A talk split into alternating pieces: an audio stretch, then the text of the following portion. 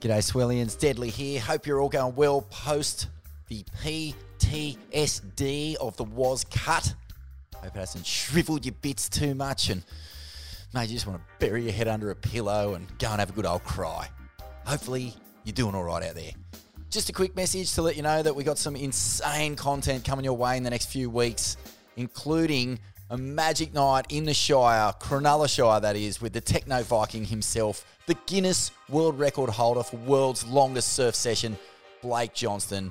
A massive night had down there with all the crew, and that's one that you can look forward to.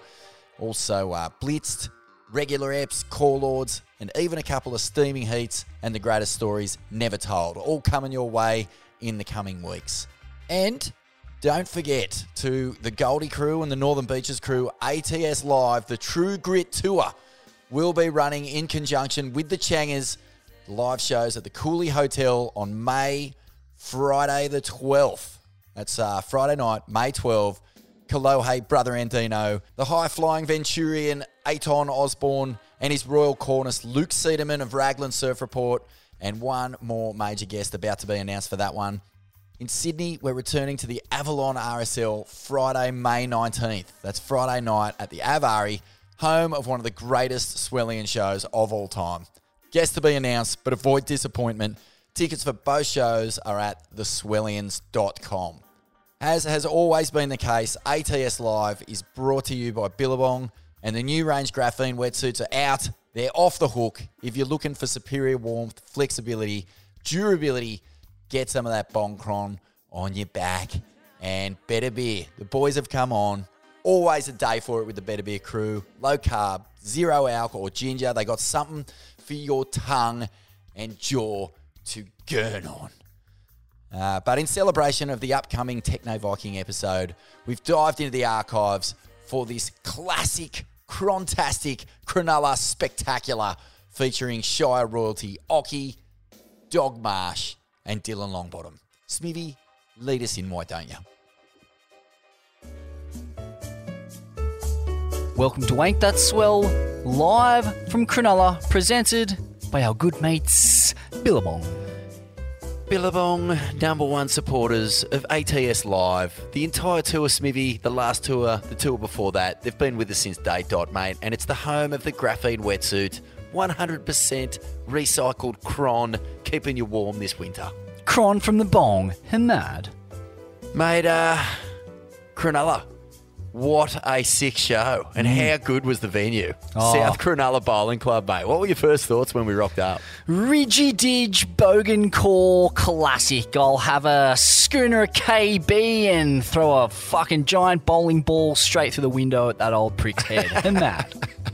A sick joint. Big thanks to uh, Jacob. Jacob Maud? Maud? What a lord. He's a lord. Thanks for setting us off. Epic panel. Any memories from the night before we uh, kick into it? Aloha, brah. Here's the key to Occy's dad's car. That was, uh, I don't know, just an illuminating chat with two of the absolute greats of the Cronulla surf scene and one guy who I didn't actually know had deep roots in Cronulla, Dylan Longbottom, who came on late and brought it home strong. Are you kidding me? This is one of the greatest episodes we've ever done, and Dylan Longbottom is one of the greatest guests we've ever had. And mate, the the Cronulla Swellians, they just uh, they called for it. They they got up us for years for never really putting it on the calendar down there. And uh, as soon as we hit the Shire, mate, they turned out in force. What a pack of fucking legends they are. No absolute standing room only in the South Cronulla Bowlo. It was a night for the ages, a fucking ripper, very mad. So uh, sit down, put your feet up, pack one, rip one, and uh, put the earmuffs on. And that. It's time!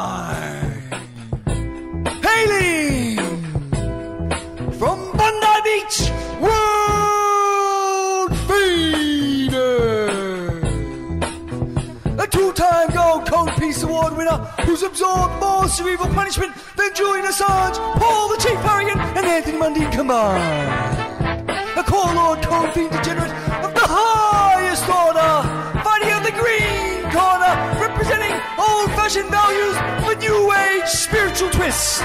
It's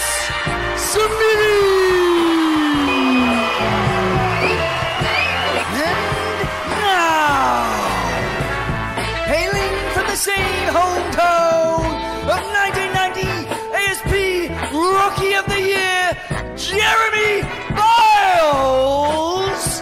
Our next champion left school at 17 and spent the next 25 years making surf porn for iconic Aussie magazines, tracks, waves, and surfing world.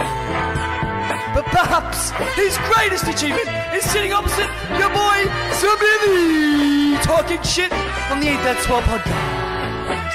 He's 14 feet and 3 inches of bacon strips and earlobes. Make him welcome Vaughn Rinsed Corn Dudley.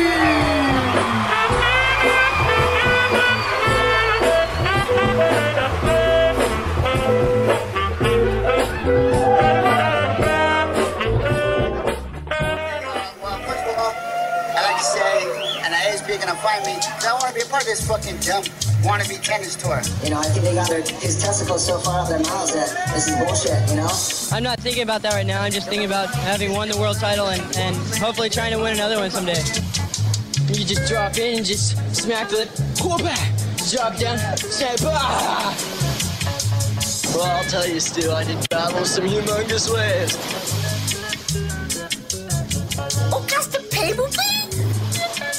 Surf looks good, Alvin.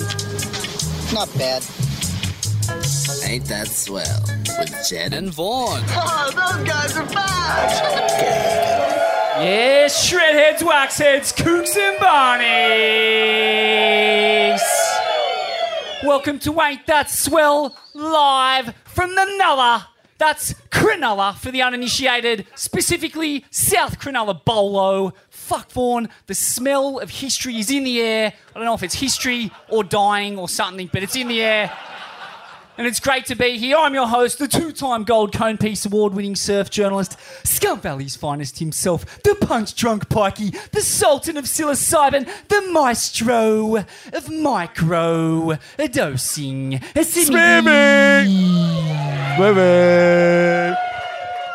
And I'm joined here, as always, by my loyal friend and co host, frontman of the Goons of Doom, former editor of Surfing World magazine, Tracks magazine, Waves magazine, Vaughn Rinsed Corn Deadly. Yeah, Smithy. First Shire show. It's so good to be here. Thanks so much for uh, asking us to come down, crew. Fucking give yourselves a round of applause, first of all. Mad, mad.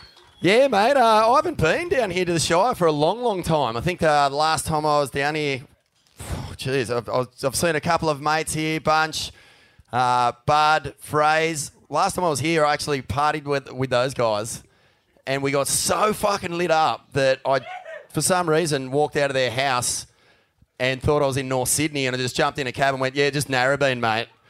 And I woke up a couple of hours later, and the fucking fare, like I would have been cheaper to fly to Brazil. I was fucking so mind boggled that I'd done that. But uh, when I used to come down here, it was for pro juniors, and good to see Macca, who used to work with on those, on your mate. Uh, but yeah, I'd get sort of uh, pretty lit up with you know Griggsy and Kingy and all that sort of crew, and uh, they used to take me to a place called uh, Biggles. I don't know if you guys remember that.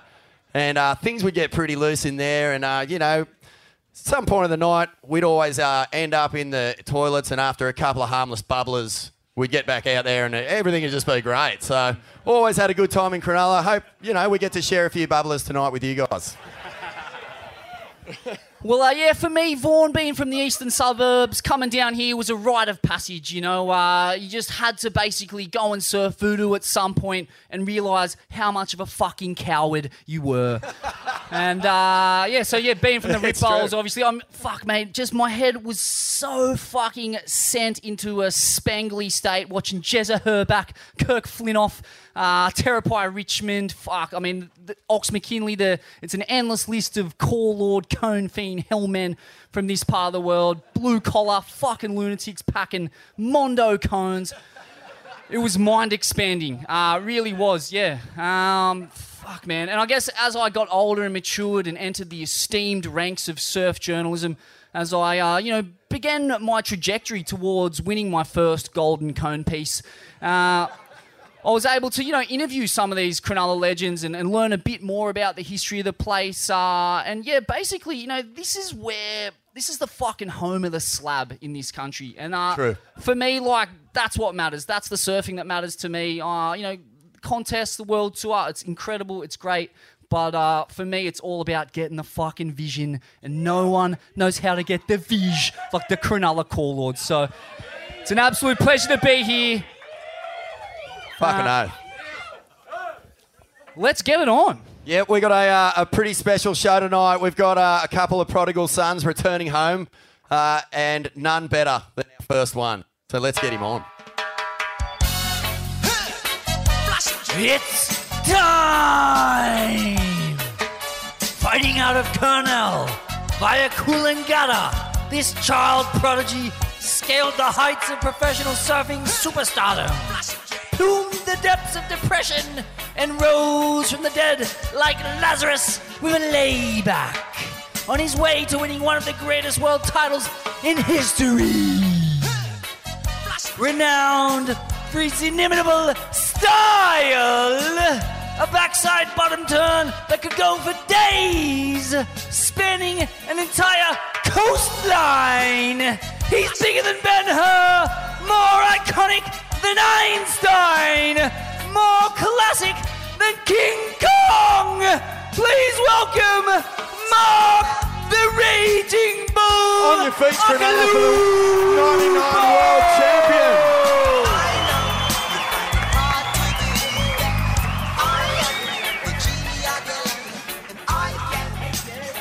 Hey, uh, Wow, that gets me in, in the mood. I feel like popping outside for a sec. I know it's like uh, it's like your old flat in Cronulla back in the uh, Yeah. early '80s, mate. Yeah.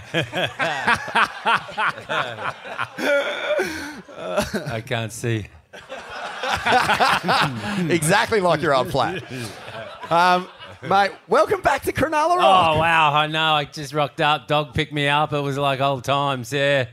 Uh, it's just it's radical. I can't believe the last time. I mean, I can't remember the last time I was here with dog. I remember at the the last time must have been. Oh, obviously it was a huge party, and it was his, in his house um, back in the Triple Bull days. Yeah. Yeah, so it's good to be back. I mean, South Cronulla, we drove past here, and um, it's funny because the a lot of the boys, um, our crew, aren't here. Yeah, except for me and Dog, our crew are up in. Um, we, we had a, a club called the RJ Memorial, and that's my mate Richard James Spike, and um, he's not dead that. Um, he lives on the he lives on the Gold Coast, but his dad lived. That's as just- good as dead to everyone in Cronulla, mate. but um, but they live just down the street. We drove by the house, and, and it's funny, ironic, because they're the reunion is um up at Ballina, and and uh, yeah, so I'm down here and they're up there. There's a bit, and there's a bit of a story behind why that board riders club was created, right? Um, we were talking about it just outside before. Yeah. Like uh, the scene was that heavy with the board ride, the conventional kind of board rider scene, like just heaps of.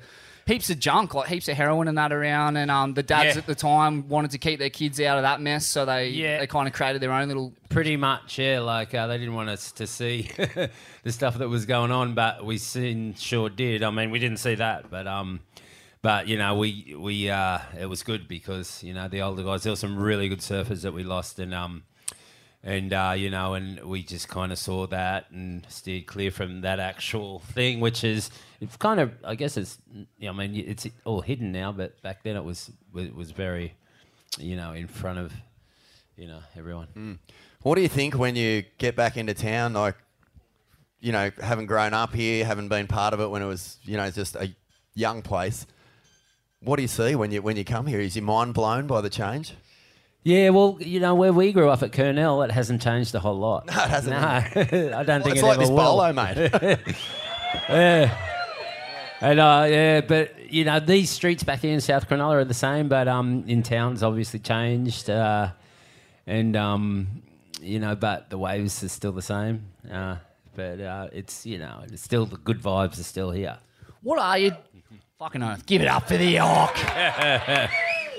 Mate, what are your defining memories of this part of the world? Like the waves, the contests, the, the characters? so many memories. You know, growing up in Kurnell, um, we uh, used to. We were a different crew out there. They called us Rock Apes. Um, you know, we were primitive, pretty primitive out there. you know, and um, we grew up. Um, you know, of, often just walking over the sandhills because there was huge sandhills in between here and Kurnell, and they were miles high, and they used to film a lot of movies there. And um, me and Dog and his older brother Jason used to walk over there early in the morning, freezing cold, and um, and uh, walk over the hills, and it was a huge walk. You know, we had to walk over mile, massive sand hills, and then. Um, I always used to leave my, my trackie and my jumper there because we'd come back it'd be stinking hot, and and Jason used to pick up all my clothes, and he would. That's how he got his clothes, and um, because I was just too lazy to carry him back. Left a few wetties too, um, but uh, they were good memories. The sand hills, and um, you know we used to walk to Voodoo, uh, and um, you know then we kind of finally progressed to Cronulla. Yeah, what sort of um, surfing was stoking you out back then? Like when you were real young and you'd walk over the dunes, and who were the, the alpha males? And did you see some Yeah. wild shit out voodoo when you were Wild shit, growing? yeah. It- Just one story. Jim Banks, yeah.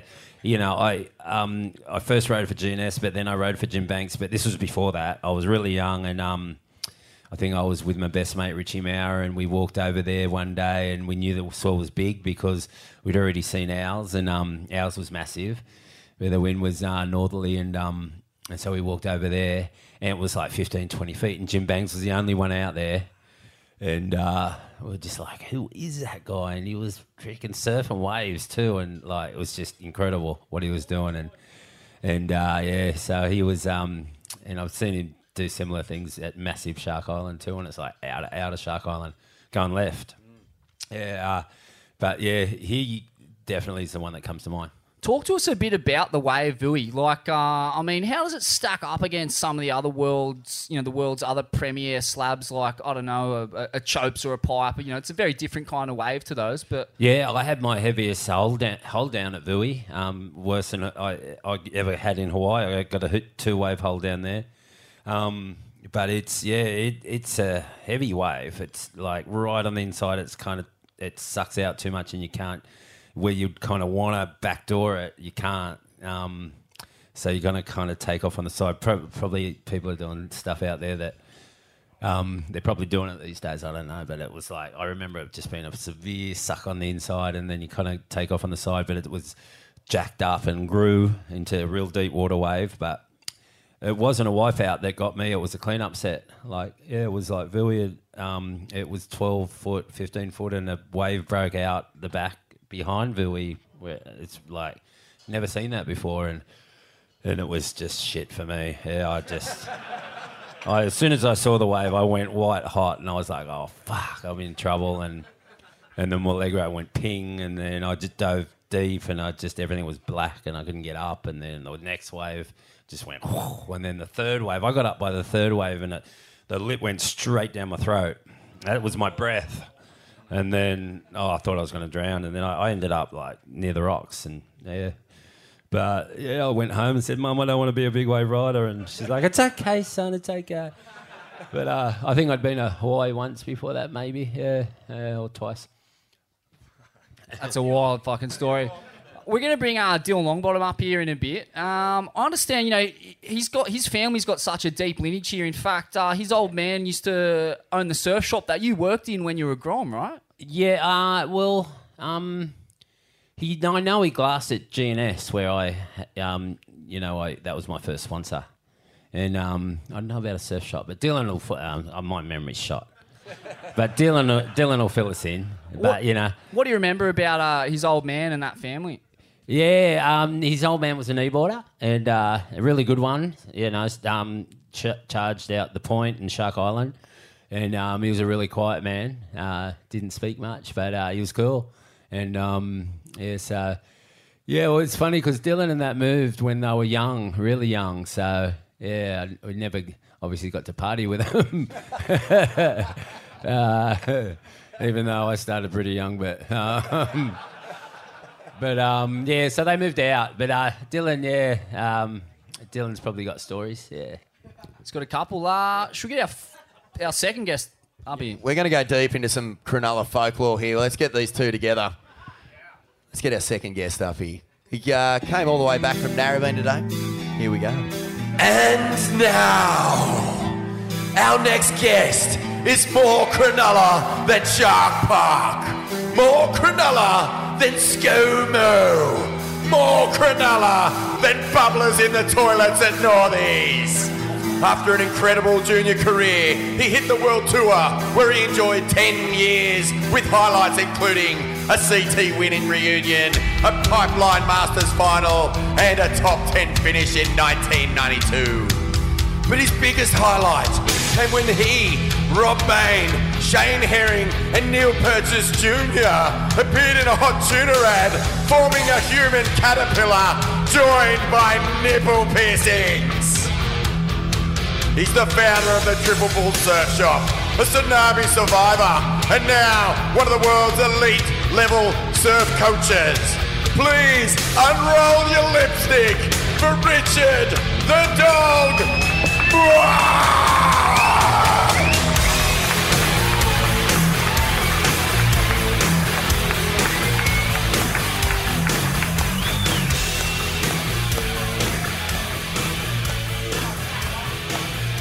Folks, Occy and Dog in the same room in Cronulla. Hasn't happened since. You for that. Amen. I think the cops were called last time you were in the same room in Cronulla, weren't they? they probably were. the neighbours were probably used to it. Um, how was your day, dog? Uh, first, let's just start with the comp. Uh, obviously, you're coaching uh, a handful of guys in that. Uh, the surf was pretty challenging. How, how did you view it as a surf coach? Pretty good. I had uh, three wins and uh, third place. So Tell us about the atmosphere over there. Pro surfing back in Sydney for the first time in a long time. Uh, both you guys have surfed in the Coke at Narrabeen. How, was it familiar to be back over there? Oh, it was amazing. You know, that's one thing. Uh, the waves obviously have been a bit lacking in quality, but to have the crowd on the beach and that enthusiasm, it's really cool. You know, it makes up for the B grade waves. There must have been, I think the sellout was 5,000 people on the beach, and that was one in, one out, like some fancy nightclub after 10 a.m. Biggles. Man, and I swear, I reckon there was a couple of thousand Brazilians, and they were all sitting around me. Like, I don't know how they get visas, but they're all here. Um, what about you, Ock? What are your memories of surfing in the at, at Narrabeen? Because you've been doing it, both of you guys, since the Pro Junior, which you both won, uh, was the official, or the unofficial world title at the time. Like a lot of history, both of you surfing there. Fond memories? Fond memories. Yeah, it always used to be back. Uh, it used to be early January, so we'd be just kind of coming back from Hawaii.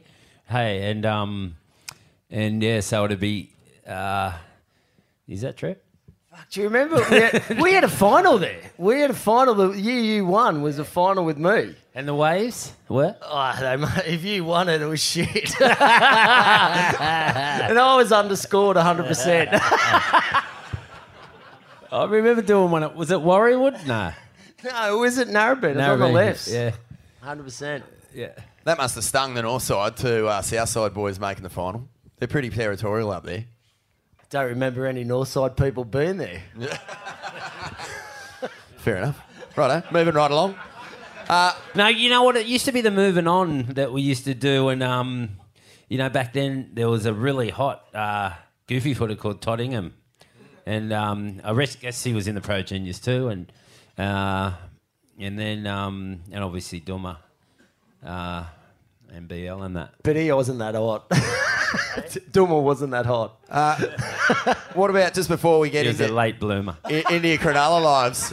Do you have any uh, like? Did you have good results at, in at Narrabeen? Like, who, how do you see it sort of playing out? Well, first of all, your history with Narrabeen after the Pro Juniors, going there for the CT events. Did it pan out well for you guys there? I remember you in your comeback years had a good result there, maybe a semis when Kelly was kind of tearing. Far out, I don't remember that either. Oh, We're in trouble here, crew. we're in trouble. um, really? Yeah, mate. I was watching the footage. Actually, uh, Tim Bonython, I've been going through all of his old stuff, and there's, there's footage of you, mate. Like, Come, tell me the year. it's it's must be, it must be the year before your world title, around that time. Okay. It's really. Still don't good. remember. Don't worry about it, mate. I'm interested to know, Dog. Obviously, you're working with uh, some top flight athletes at the moment. You, you can see into the inner workings of, uh, you know, just fucking elite level surfing. You know, how's it changed? How's the game changed since you guys were knocking around? a lot more than this this establishment. We're kind of like dinosaurs now, but it's like I sometimes I feel like Tommy Raudonikis walking on the field, like touch up, you know, get in their space. And we've got these Apple film crews at the moment. They're filming like a Formula One style, um, I don't know, what like a documentary or info. I don't know, but they got they t- like The Mike- way you said documentary there, I just you don't watch much SBS, do you? No, Documentary. no, no, no, no. That- that- but they mic you up, and it's really you really got to be careful what you say, and particularly me because I'm a little bit unfiltered when it comes to that. Like, so yeah, I've really got to watch myself. At A the bit of take his fucking head off, like that kind of shit. Yeah, yeah, like get in his space, like make him uncomfortable, and mm, mm. that was kind of how there was no priority when we were kids, and it was shit. We learnt that through the old boys, you know, Rabs and those old gnarly warriors taught us, like, well, basically they towed us up and just f- kind of fucked us over, eh? And so, yeah, we're they're, they're protected by priority now, and they still kind of feel threatened. You know, it's changed that much. if that's a good analogy. What was the heaviest treatment you ever copped? Oh man, there was some brutal times. Like back then, no priority. I had a freaking heat. I think I caught two waves. I just, actually, I'll tell you the story. I, I got Rob Bain on an interference. He just dropped in on me. He just didn't look. I didn't mean it. After that, he just paddled out and went, You're not going to catch another fucking wave and you're not getting through this fucking heat. and to his word, I did not. He just dropped. They made him come in in the end, but by then my heat was done. They're like, Rob Bain, come to the beach, one more drop in. The wave he dropped in, he- dropped into me one more time to get to the beach. and that was a wrap. I was like, Yep, that that's kind of got to remember that. How do you coach your charges against someone like Medina? Like when when you've got an an Italo or you know these alpha males that are just so psychotically you know able to pull a win out of nothing. Like is it all about the attitude or is it tactics or what do you fuel your, your charges with? I don't know want to speak too much. Kingy's in the room, isn't he? he is too. The new We should get Brazilian head here. coach is right here. Fucking hey. Hey, it's free. That's why he's here, isn't it? Get the dirt. No, but yeah, they're really hard to beat, you know. Uh, a bit pressure. It is because they're used to people giving them space, and you give those guys space, they're going to create opportunity, and they land it. So, you know, you just got to kind of smother them, and and if you can waste a bit of the clock, that doesn't hurt either. I wanted to know as well. Yeah, what's your read on the Brazilian Storm? You know, fuck, man, they're just like Italo surfing today is uh, was mind-boggling. He just seems on a complete other level. Uh, yeah, what do you make of it all, man? I'd like to get your kind of read on as a elite surf coach. like they they uh, this sounds a bit cruel but it take australia back kind of 20 years like they're changing their family's life mate not like you know they're buying houses for their mums their dads their brothers their you know it's it's life changing every event the amount of money we're talking about is yeah it's life changing and australians a lot of the top australian guys haven't had that they've been really well supported through juniors so there's that hunger and you can't buy that.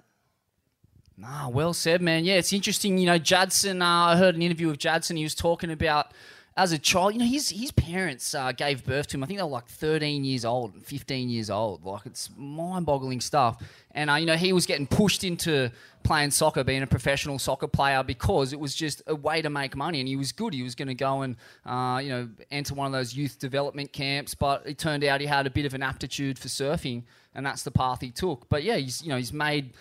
He's made a career. He, he was he's the beating heart of the Brazilian Storm, in my opinion. He was the guy who had all the grit and mongrel in the world, and uh, he's the ultimate perennial battler. And I guess you know Italo's from the same part of Brazil as him. You know Rio Grande do Norte up there in the north. It's like the poorest part of Brazil, and uh, yeah, he just fucking reeks of that battler spirit. Italo, he's uh, he's just leaving no stone unturned.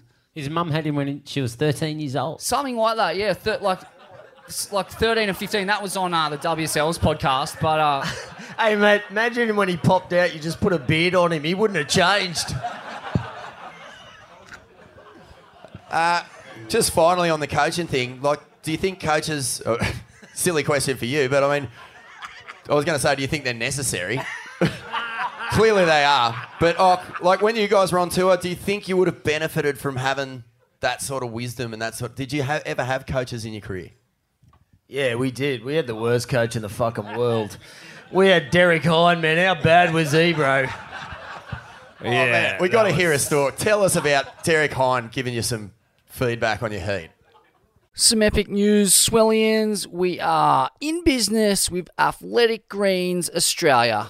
That's right, AG1, the all time, all purpose, epic supplement made from 75 super high quality vitamins, minerals, and whole food sourced ingredients. Thanks to countless studies, we now know that better gut health can lead to better health overall. With their comprehensive blend of pre and probiotics, AG1 was designed to help support gut health so your whole body can thrive. I love this stuff. I'm an avid biohacker and supplementer, and this is top of the pops in my opinion. That's why all the big dogs are on it. Your Lex Fridmans, your Joe Rogans, between trying to get enough exercise, sleep, and good nutrition, taking care of your health can sometimes feel like a full time job. I know it does for me. Between all the meditation and breath work and ice baths and exercise, it can be really difficult to prepare meals and just get the adequate nutritional intake that you need to survive and thrive in this life. But AG1 really simplifies that, covering your nutritional bases with just one scoop mixed in water every morning. AG1 is more than just greens, it's designed to support whole body health through its proprietary blend of 75 high quality ingredients. It helps support digestion, mental focus, sleep, and more. I love the stuff. It is a crucial component in my health and well being, especially when I'm on the road bringing you the shenanigans. So, if you're ready to take ownership of your health, today is the perfect time to start. Athletic Greens is giving you a free one year supply of vitamin D and five free travel packs with your first purchase. Go to athleticgreens.com forward slash swellians. That's athleticgreens.com forward slash swellians. Check it out.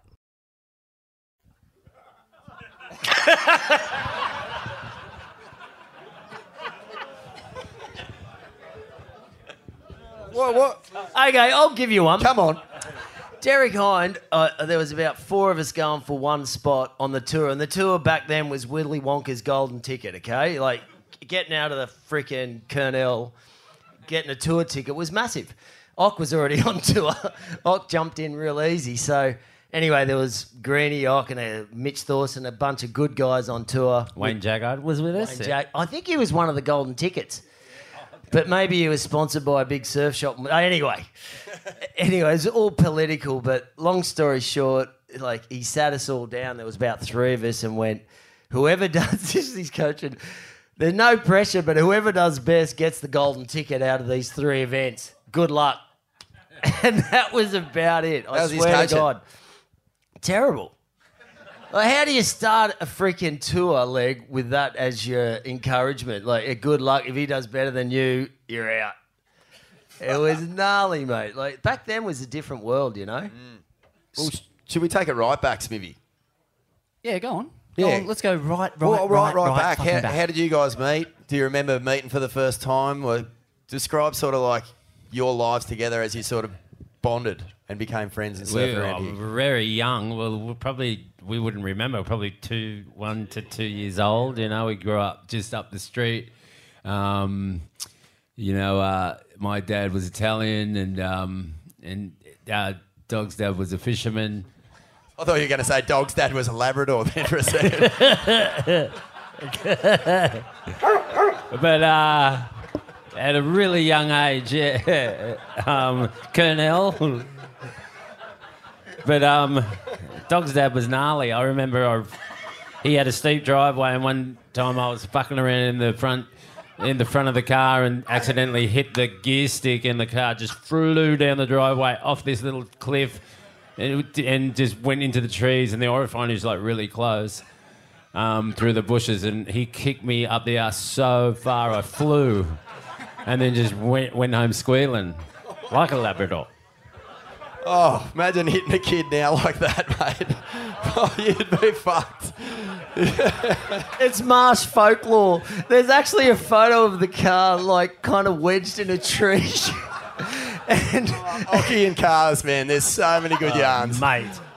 So, but you're a bit older. Who's the oldest out of you? You're- You're a bit Me, older, yeah, right? So, yeah. was were you sort of just like, this is me big bro, what he says, I'm doing, let's go? Was it that sort of friendship?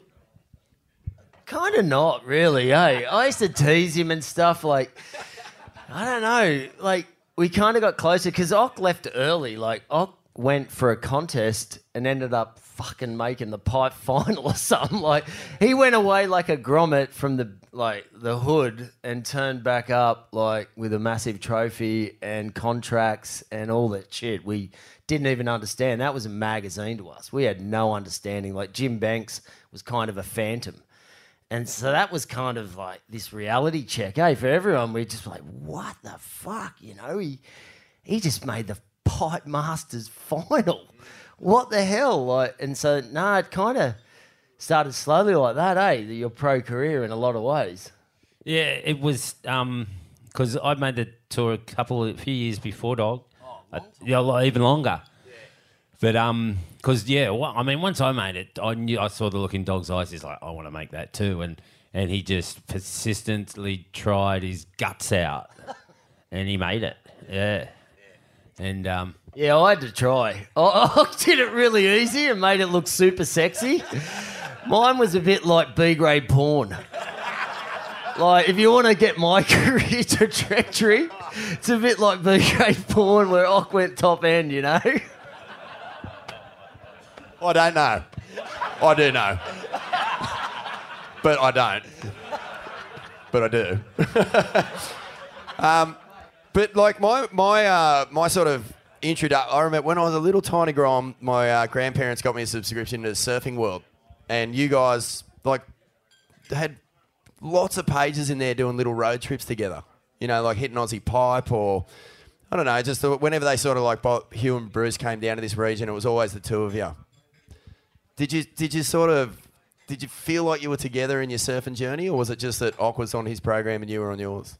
Nah, we were super together. Like, uh, I'll tell you, just an analogy for that. Like, Ock's dad used to have a real job. He was a, um, a civil engineer, and uh, he used to work in the city super early in the morning, like leaving dark, get home in dark. So, oh, we had no licenses, and Ock and I used to steal his car. And we worked out because we used to put our push bikes in his parking spot. Because obviously, if the he comes back and the car's fucking ten paces away, even Luciano might remember. So we, we bought some chain and locks, and we put two two old push bikes in a V and chain them together with so much chain no one could move them. Leave them there all day, go to pipe, catch, like get barreled, and then come back before Luciano got back off the train. So that was kind of our daily, our daily sort of habit. We used to do it all the time, and we never got busted. And like, I couldn't believe it. We had a key cut, everything. It was a little like uh, little golden dat, uh, Datsun, yeah. And um, yeah, we were just like it was incredible. Even we'd even get a lift to the train station. And they jump on the train, and he thought we were going to school, but he would just wait for him to jump on the train and just go see that. It, was, it feels bad now. I just imagine people driving past those two push bikes today. That's one of the all-time skullduggery stories. I can't believe you had the courage to pull that off. Like, uh, what would happen if your old man found out? Would he kick the shit out of you? or- Um, I don't know. My dad wasn't aggressive, but um, not like yours. but my dad just used to be like far out. I mean, because his name's like Luciano Occhilupo. You could think he's in the mafia or something. But um, and but he would just be like the threats and like the you know just if he get mixed up in like I remember when the like South Americans brought a lot of shit over, and my dad like saw it in the paper, and he said, "If you get my name caught up in that shit, it's freaking." And by the look on his face, I'm like, "Oh shit!" Like, is he going to come in and get his people to kill them, or what's going to go on? Because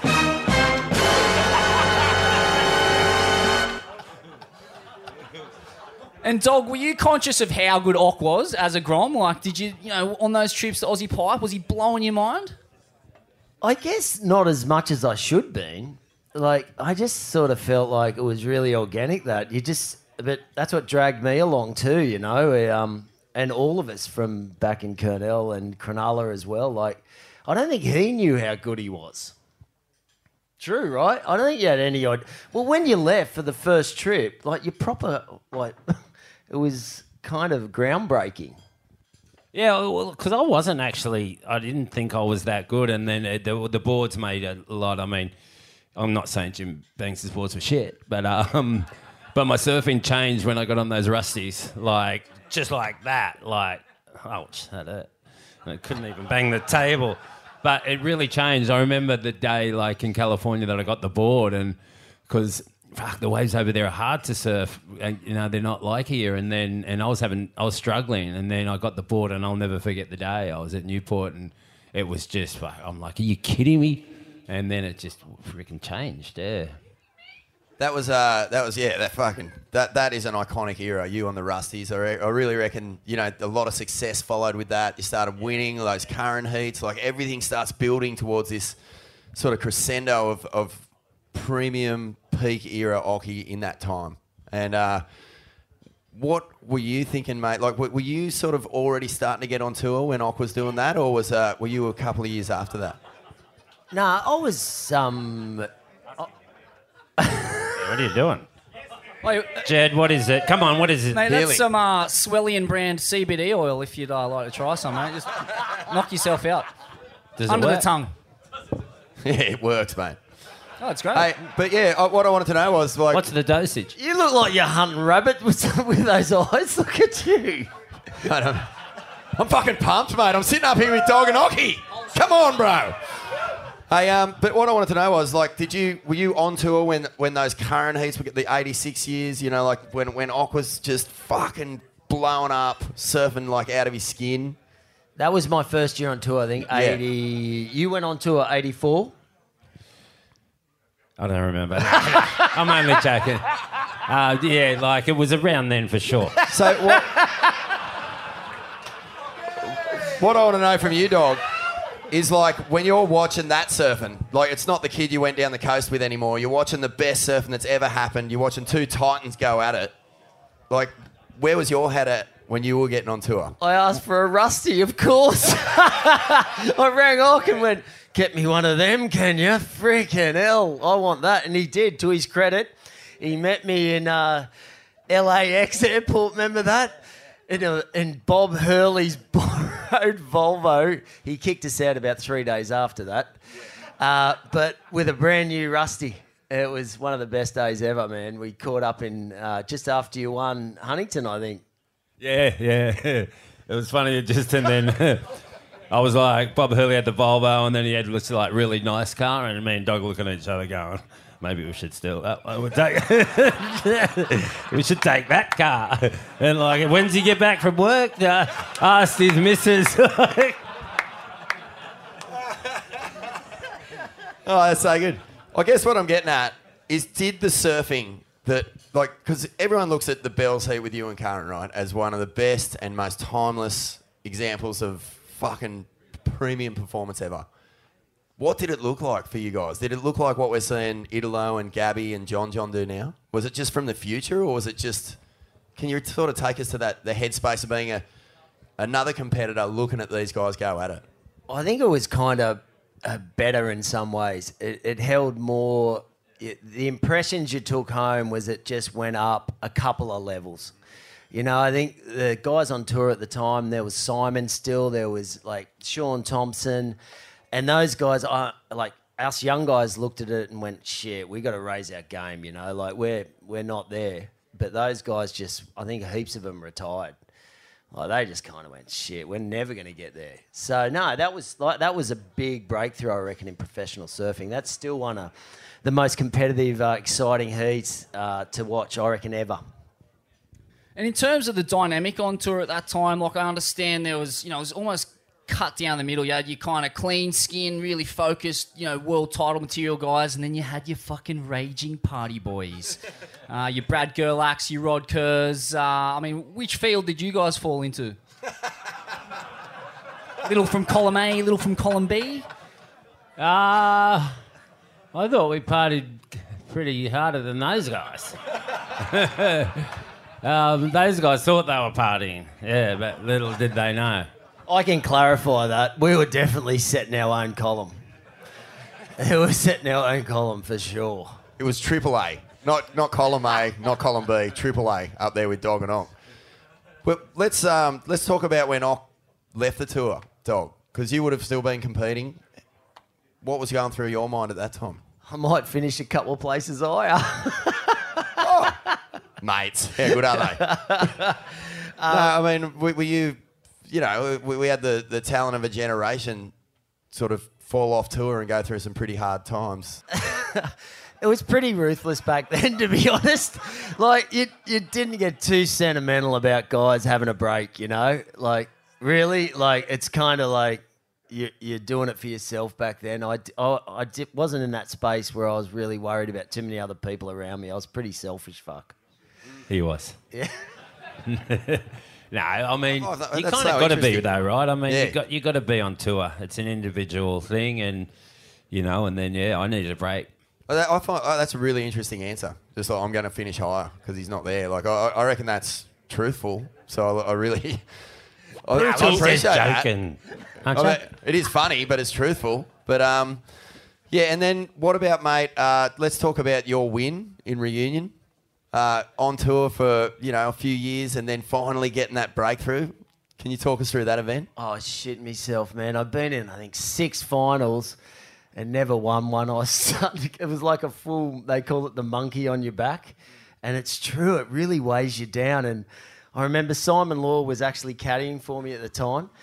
And I got a really good one. I got a tube and went for a some layback, and I fell off. And Law was in the channel caddying, and he just went, "If you ever do that again, I'll fucking punch you."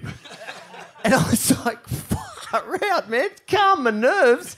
Like, you're not helping much here, but it's true. Like, it just, it builds up. You get this expectation in your mind, you know? And so, no, it was really cool. And the waves were pumping. I And was who was in to the final one. with you? Sorry. Oh, who was in the final with you? Doing the interviews now. Well, yeah, yeah, He'll, he'll take I'm a- over the show Mate, and you I'm give a- him a mic. I'm a Swellian. Paid my dues. It was actually who was in the semi final. My, my, the one guy that always beat me, and I think every pro surfer's had this, was Dave Macaulay. I couldn't hate him. He was so nice. He's the guy that would lend you sandpaper. He would like give up his seat on a plane if you weren't. Ha- I want a window seat. You'd be complaining, Dave. Take mine. Uh, I could not hate him, and I beat him in the semi, and then it was Sunny in the final. I think uh, Slater in the quarter, but they were easy compared to Dave. I was just again, just like, oh, not him again. He like he beat me in a final in Japan. And he it was like he won a car, and all the money and all the rest didn't matter. He won a five-year supply of beer. And he didn't drink. That one just beat me up, man. I still haven't forgot it. I'm like, fuck. How unjust. I, f- I feel the same about. I feel exactly the same about people who can grow hair but shave their head bald. I fucking. It's just. Why? It's, it's not fair, mate. Uh, so. Oh, we agree with that, don't we, Jim? Um, well, mate, that was a great win. Uh, like, what about? Uh, I think it was the same year, maybe, or a couple of years later, you finished in the top ten. Um, and there was a great quote from you going, "Yeah, I only I only drank beer four times that year." W- was it that simple? Was it just like getting focused, zoning in on your career a little bit more than the parties and Yeah, hundred percent, hundred percent. I just like worked out that guys are they're really good, you know. Ock and all those guys, Curren, Sunny, Duma, BL, all those guys are monsters. To beat them so hard, and I just felt like I just had to. I wanted to finish my uh, career with no regrets. I'd, I'd learnt pretty early on that I had to put in the extra work to be to be straight honest and just look in the mirror and strip it back and go, what can I do to help myself do the best I can? And that's, I guess that's how I, to fast track 30 years, how I ended up a coach too. You know, it's just like, can you look yourself in the mirror after however, however many years on tour and just go, did you give it your best shot?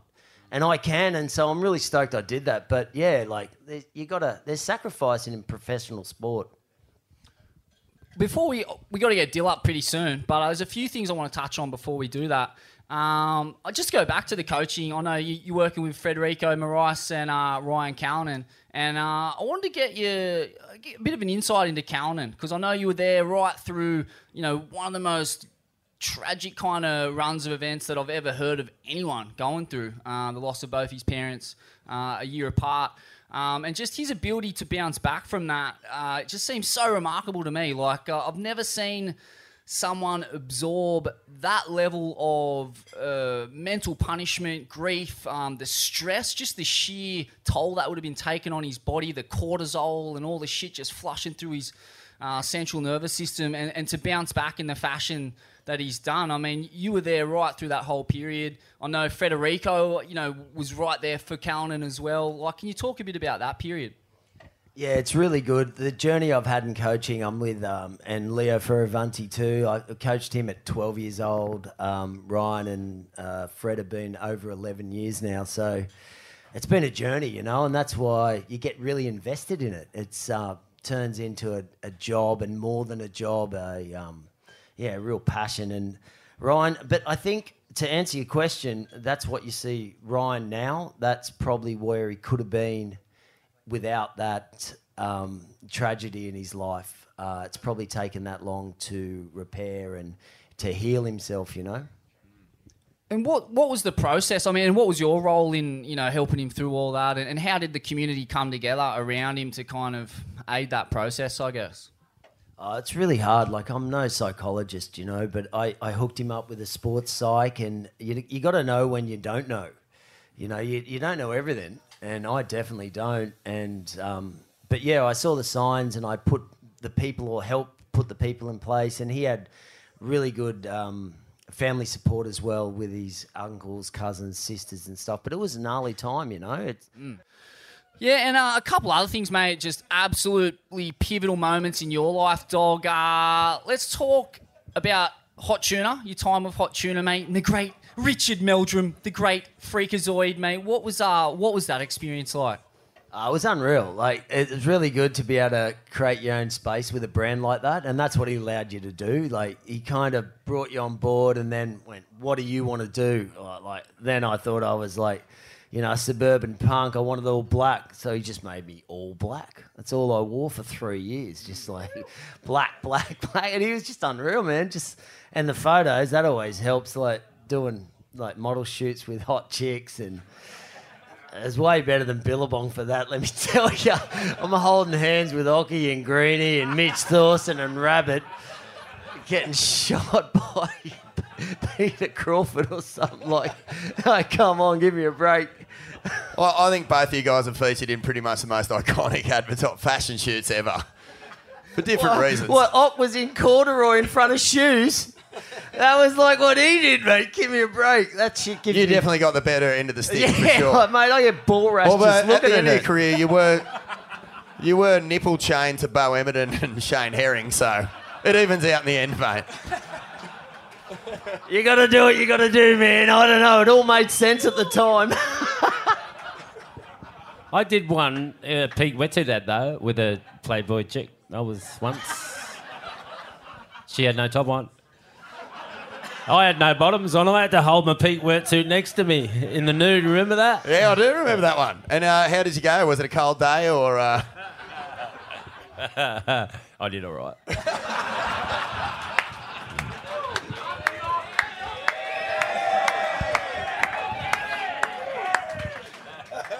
Oh man, and dog the tsunami, mate. What was the uh, what was the story there? You narrowly avoided uh, death and disaster in the jungle. Yeah, I feel like I've nar- narrowly avoided death a few times, to be honest. But yeah, that was definitely one of them. And I had some nightmares, man. Unpacking that took a couple of years Can for you sure. take us like we've heard uh, we've had Bainey and Rich on the podcast before. So you've heard it too much. No, no, we've heard of it. Like what the, the story that everyone has their own experience of of the sensation of it coming. We, did you sense or, or hear or have any sort of inkling that you were about to get smashed? Because Bainey was awake. Uh, was he awake? No, he woke up just with his mozzie net and water going crazy. Did you? Yeah, we knew it was coming. I was on the beach with Rich, and um, yeah, we knew it was coming. We weren't asleep, um, but I'm going to flip that into a um, funny story because it's a bit raw that one. But I'll tell you, Simon Law. So the first wave comes, we just get all f- totally fucked up, like proper thought you were dead, kind of fucked up. So full instinct kicks in, like crazy survival instinct. In the dark, we're all nude, just like beaten up. I look and there's one tree, it wouldn't be higher than this roof, and it's as thin as about this beer glass. And there's Simon Law strapped. he's strapped a leggy on his foot and he's scaling the tree, screaming at me, Dog, there's another one coming! Get a get a board, strap a board. So I strap a board. I pull my leggy in. The there's about this much left. It's like a third of a board, and Law's up a tree, and he's dead set about four foot off the ground. The thing that came through was about 25 foot. It moved like three ton of concrete, 20 feet. And in his mind, he thought he'd killed it. He got up the only tree. What the fuck are you guys doing? I'm from Stockton. You're not catching up. I got this tree. Yeah, it's like a koala climbing a traffic cone and then getting hit by a semi. it's like I'm safe up here. Poof, you gone. Fuck. How long did it take to, um, you know, just come to terms with that? And how do you come to terms with something that's just bone jarring, central nervous system rattling as that? Oh, you're just thankful you're alive. I like, for me personally, I just feel sorry for all the Indonesians that no one reported died. There's thousands, you know. That's the for me. That's the real tragedy. Couple of freaking white spoilt Australians in hospital in a private hospital with blood infections. It's just not that big a deal. Well said. All right, let's. Uh, I think we're going to get our next guest up. It's time! Our next guest is the man who put the core in Lord. A mutant slap chasing the madman of the highest order. He's clocked up more fish inside orbs of mortal conequence than John John Florence has crookbeard a trailblazer in the realm of strapped-in aerials, Indo exploration, and now surfboard design.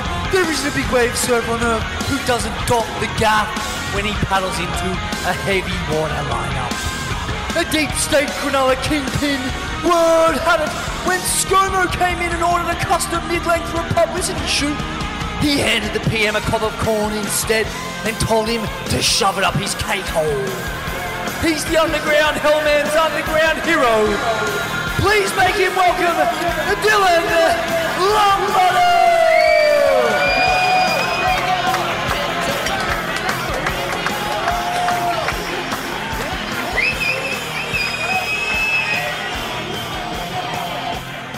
Fuck yeah. Welcome to the program, Dill. You. Thanks for having me. Mate, so good to have you. You're one of my uh, my most cherished surf heroes, mate. I've, I've been lucky enough to cross paths you, with you a few times. And uh, yeah, it's an absolute In Bali, yeah. Yeah, yeah, yeah, I yeah. remember. honour and a privilege to have you here. Uh, mate, I guess let's just start with your roots here, man. Talk us through your deep roots in Cronulla, because yeah, we, we kind of touched on it before, but your old man's a local. Oh, would, core would that'd be a bit upset. Occy called him a kneeboarder. He's not. that was a kneeboarder. You're kidding me? No, no. Yeah, I remember it well. Far out. No, no. I knew that actually. I was just letting you sit in that for a while. It was like, I was like, oh no. Daz was like, Oh, give it, yeah, no. Dad, my dad, um, I grew up just down the road here, Orient Avenue. I was a Sandshoes local, and um, yeah, it was good. Like I was only young, and my dad was the full Sandshoes local, and he was he was the part owner of GNS and the Glasser there for 30 years. I got that part right. Yeah, you got that part right. You got that. Yeah, yeah, yeah. And um, yeah, I, I was like a, I, I was probably only like four, five, six, and Dazza was like eight, nine, ten, and Occy was trying to work out the. Um, ca- the the it was the old school. Put the money in, you know, two cents, one cent, and Occy was trying to work it out back then as a sixteen-year-old. He was the working at G&S, and we were, I was a young kid. We were like, we were laughing at him back then. What were we putting the money in? You were doing it. You were trying to work it out. The cash register. the The pokies. cash Oh, was shit. like, it, wa- it was sense then. I could get like 20 bucks, do the yeah, maths yeah. I and go, love, I There's love 30 working bucks that. change. I love You working never that. worked at G&S, man. Yes, they I never did. let you near the I cash love work- register. I love working on the cash register. Cash register. I can't even say it. it was so fun. And your old man, he also had a pretty heavy involvement in the, the Beaurepaires, the big surf contest here back in the day. Yeah, so this whole Sanchez crew was Graham Cassidy. Um, so he was actually West. He, he moved in. They, they created the world tour. And um, it was my dad and Sid and Reno. Reno's my godfather, and they ran the world tour. And um, I was a young grommy at the at the Beaurepaires and at the night surfing with these guys, and um, it was awesome, you know. And they ran the world tour. The people from Cronulla. It was my dad and Sid, and they ran the world tour for years. Were you at the Beaurepaires? I was there. I was there as a young grom. I was at the night surfing with these guys. I was there as a grommet, me and my brother. Um, I was at Straight Talk, Beaurepaire, Surf About. I was all there as a young grommy. I was touching the boards, like couldn't believe it. I had all the t-shirts. I was in there because my dad, my dad was the judge and tabulator of them. Sid ran the contests. Uh, Reno was the um, caterer. Reno was there, you know. Reno and Carol from here. Um, yeah, it was unbelievable. It was unbelievable as a grommet. Just before we move on from the Beaurepaires, that like whenever I hear uh, the generation before yours on, the generation before yours always talks about seeing you for the first time at the Beaurepaires. Was that a big con for you? Do you remember that? Your first one? The first Beaurepaires? Yeah. Um, no, I, yeah, I do remember this one. I do. I remember this one. I promise. Now I um, I got through the trials, and I remember I had Tom Carroll in my first heat, and I we moved out of home, me and Richie Maurer, and uh, we moved in with a couple chicks, and uh, we were still in school. We are in like year ten, and um, and I was that excited that I made it through the trials. I jumped over our fence and didn't jump high enough and r- ripped my knee open. Had to get stitches. I was so pissed. And uh, I you know I just I'm so clumsy, but yeah. And then Tom smoked me, but I do remember it. It was at at the alley. Yeah. How big of a deal was that contest for this part of the world? Like just bringing the whole circus here? How much of an influence did Well. I, I was just a young grommy, and for me, it was massive. You know, um, they had like black war paint under their eyes, and and um, I remember I think Richo won it, and Suvley come up. It was massive. You know, they had the lights. I think it was down the beach, Elouera or Wanda. Yeah, it was- And yeah. um, I think Richo run it, uh, won it, and um, I just remember you, all you guys had all these like war, like like it was gnarly. It was so good.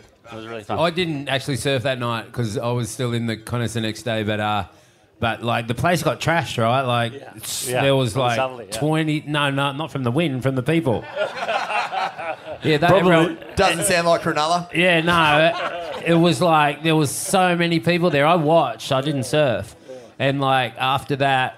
Everyone was blind and they just trashed houses like from here. That's why it was never done again. I Yeah, I do have a confession to make.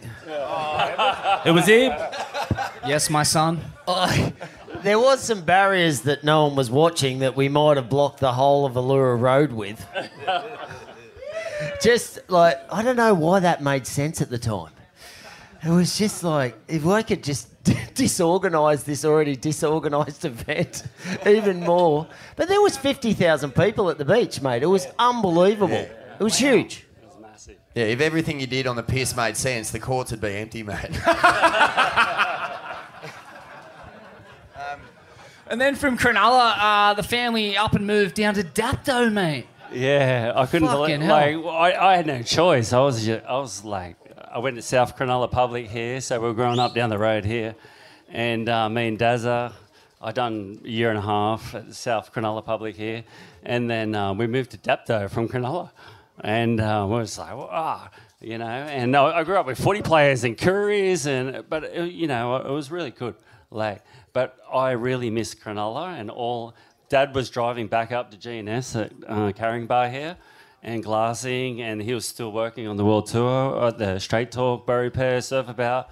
So I was all, all, all there, and um, me and my brother were just like, all we just wanted to be back in Cronulla as kids. So um, all my roots were here, and then um, I ended up growing up down there, which was so cool, like all the reefs and country people. Like it was really cool growing up around footy players. I was I was a brickie, and um, and then um, my DNA was to be a shaper because I grew up with these guys as a kid.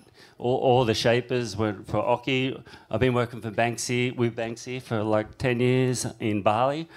And um, all the shapers, I, I just want to be one of them. And, and they had a good life. They'd surf, they'd shape, they work, and when the surf was good, they go shape. I mean, well, they go surf. Yeah, yeah, yeah. yeah, yeah. Um, and it was it was really good, you know. And then I always wanted to move back.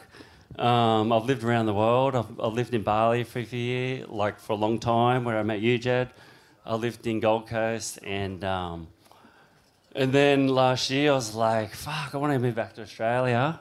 And um, I said to my wife, I want to go back to Cronulla. I, I, I, I always wanted to move there and never had the opportunity. And um, I did it, and it's been amazing because I wanted to do it, not just from my dad's roots. Yeah, yeah. I had, I had all my roots here um, from you guys. Dad, Dad was here for a long time, and so many good reefs. Like I was like, oh, I got the island, Cape. You know, I was surfing with Kip and all the boys. So um, the airport's right there. I can fly in and fly out. And my factory's just down the coast of Wollongong, so that's an easy drive. So yeah. And despite all of it, do you still hold regrets about not becoming one of the great Dapto Greyhound trainers? yeah. Uh, yeah, yeah, yeah. That's where I met my wife at Dapto Dogs. No!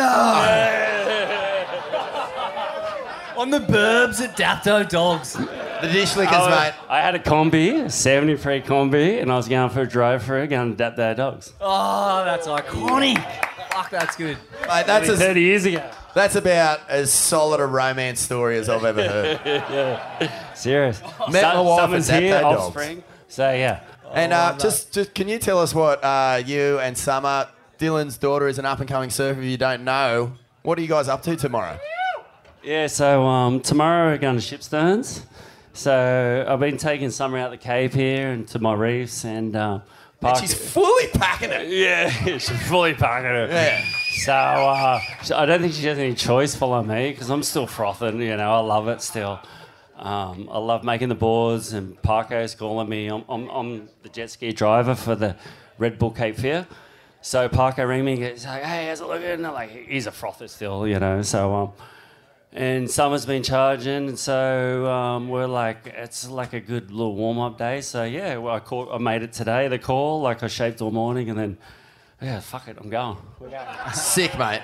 And just like, just so you know, like Laura Enever, and there's a, a handful of others, maybe Talia Redguard. Yeah. There's a few slab Laura chasers, McCauley. but this is a new realm for women surfing. And your daughter's on the cutting edge, and she's only 18. Like she could Yeah. dead set ride some of the most famous waves. Yeah, written. so it's it's No more- pressure, Summer. Know you're yeah, yeah, yeah. So you know what, like I'm still doing it, I'm loving it, and and trying my boards and testing and taking all the boys and and um, so I don't think she's really, you, you know, I think she's got it. She likes that feeling of barrels and. And because I'm still going out there, I'm like, I'm going, you want one, you know, like, and so she's kind of following my line, and and um, yeah, like if she wants to, yeah, let's go. Far out. Oh man, that's so wild. You Yeah, must I- have I- my dad. The, the only thing my dad towed me into was my first fucking. so you're doing better than I am, mate. Yeah, yeah. Even though, no, Yeah, look, yeah. look. To be fair, Yeah, yeah, yeah. Alfie's a great bloke. And Yeah, no cans. Yeah, yeah no, Looked no, after no, me yeah. well. But yeah, Dill, mate, you've had one of the most illustrious underground careers of all time, in my opinion. You've you've ticked every box. Like, when, when did the pro surfing dream uh, take shape for you? Yeah, well, I'm not like these. These two guys are legends, you know, like Cronulla Lords, you know, competitive. Um, I wasn't the best competitive surfer, so, um, but I was lucky Billabong picked me up as a pretty young age, and I travel. Lucky got to travel. Ock and Margot was my travel companion, and um, we kind of just travelled and done uh, free surfing for years, you know, and and then uh, Chopu become one of my spots, you know. I kind of really melted with that place, and um, and then later on become Nazare and, and all that. Yeah. Yeah, talk us through your memories of Chopes, man, because you know you you did it with the best, alongside the best of them, AI, Dorian, Yeah. Laurie Towner. Um, yeah, I mean, fuck, man, just talk us through. I guess your your your experiences out there. Well, it's funny. Like tomorrow, I'm taking um, Joel down, and that trip I took Andy. Um, the contest was on. You were in it, and uh, me. and I am not went- in it. No, you were in it. Yeah, yeah. yeah. Oh This- no, I thought you meant. Oh no, no, no. So uh, you mean I was yeah, invited to the yeah. Simpsons contest this So, weekend? Oh yeah, it's on tomorrow. Yeah, I'll right. fly down. So, uh, hey, just quietly, would you would you accept an invitation to Fuck the Red? no. Let's go. Yeah. Yeah, so um, Me and Occy were commentating the Red Bull at ours, and um, fuck, we were just both sitting there, just like looking at each other, going, "What the fuck is this? This isn't even sport. This isn't even surfing. This is like, Yeah. this is like the Running Man. You just There you go. throwing yourself into a cage, and you're all that's the only possible outcome is getting absolutely obliterated on rocks. Yeah. That's it. or, or make it in glory. But no one made away. Yeah, well, but- that, No one made it. no one made a wave. But Dylan, like talking about that, that Code Red Day at uh, Chofu. Yeah.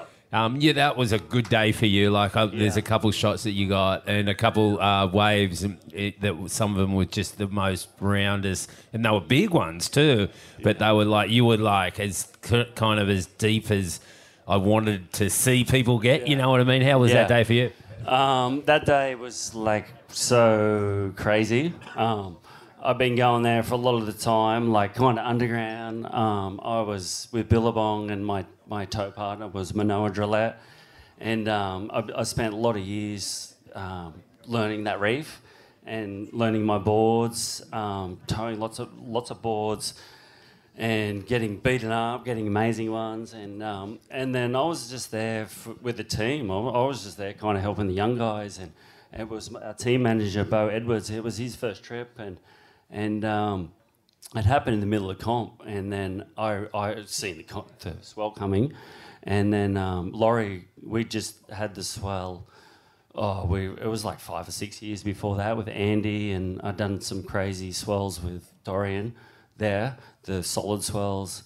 Um, and then when that one came, it was just like, fuck, this thing's like they're shutting the place down. Like this is fucking crazy. Like, and uh, They weren't gonna let anyone surf, right? yeah, no, no one surfing, and I was with Billabong and all the fucking uh, lawyers and that. They were like, "Fuck, you can't surf," you know. Like, I'm like, "Fuck off! I'm going out there." I'm like, "Fucking," and they're like, "No," I'm like, "Fuck," and I was arguing with Bo, and Laurie's like, "Yeah, yeah, yeah, we're surfing." I'm like, and and and I was kind of lucky. Like um, that morning, I, I, I had my son there, Jay, and um, he was 12 on the trip.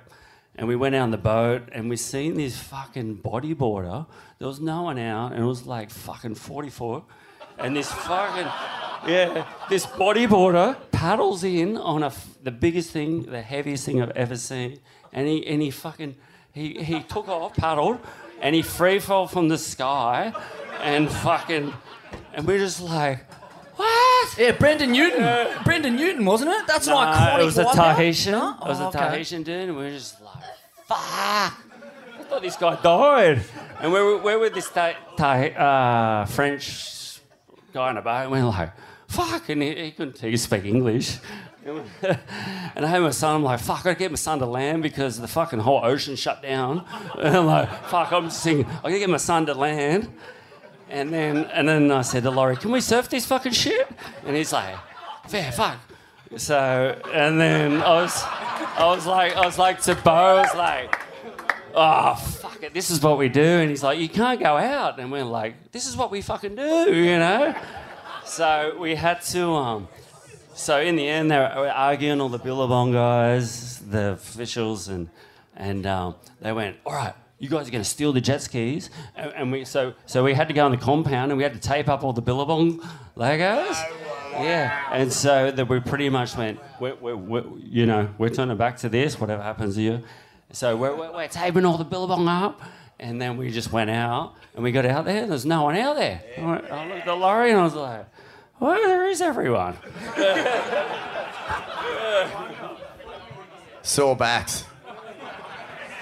And then we see there's like two boats, and they're like, oh, they're like, like weird look in their face, and like, and then we just looked in and we were like, fuck, big caves. And he goes, you going first? You, go, "Oh, you go first. and then I towed Laurie, and luckily I've been trained there for years with, with Manoa. And, um, and then um, I whipped him in, and then he just got the fucking craziest barrel, and I picked him up, and he was just like, "Oh, Dill, fuck, that was that was the fastest I've been in my life, like." And I just went, "Ah!" and he goes, "Your turn." And then I always visioned, I, I, I mentally like, I just wanted to get deep in one of these massive things. I've been told it for years. I towed Manoa into some double XL wards and crazy stuff. And then he um, whipped me in, uh, Laurie whipped me into one. And then I went a bit deep. And then I fucking pulled up and it was just fucking, oh shit, the whole fucking ocean, where'd it go? And then I was like, fuck. And then I just remembered I just had to point my board this way, like, "Ah," like, and then, and then I fucking, hold on, I was just like, and I fucking made it.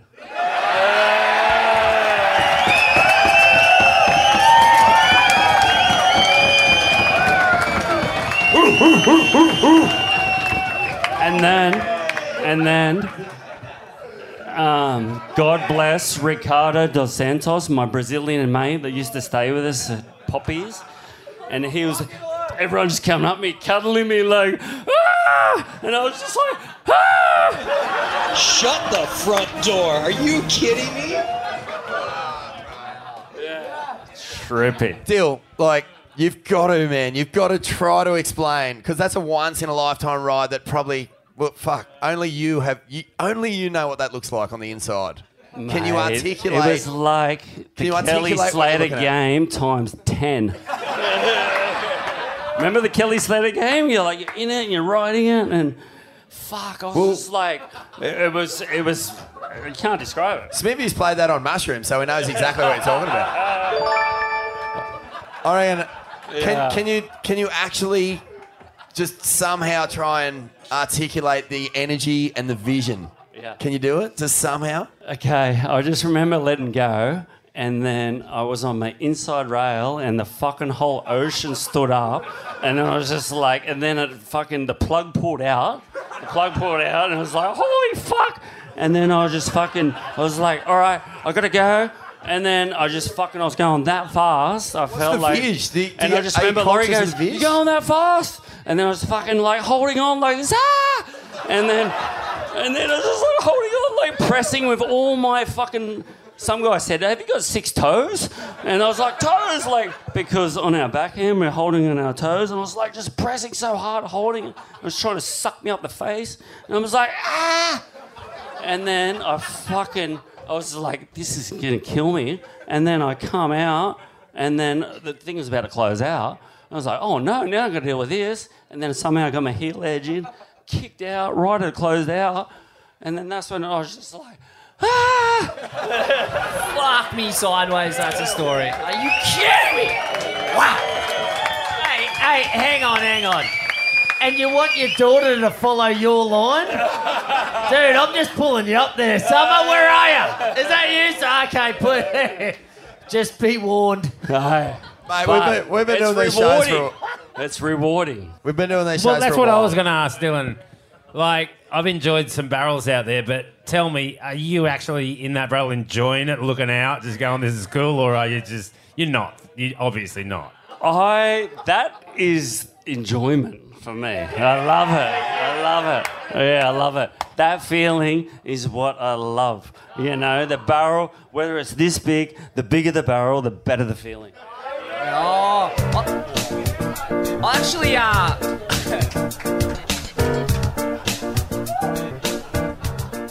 yeah, I love that Mark Healy quote. I think it's from Thundercloud. He says, uh, you know, energy never dissipates. So the energy created by a storm travels to a, a reef pass like Cloudbreak. Uh, in that example he was giving, and then it turns into a barrel, and the surfer who rides through that barrel, the energy lives on inside of them.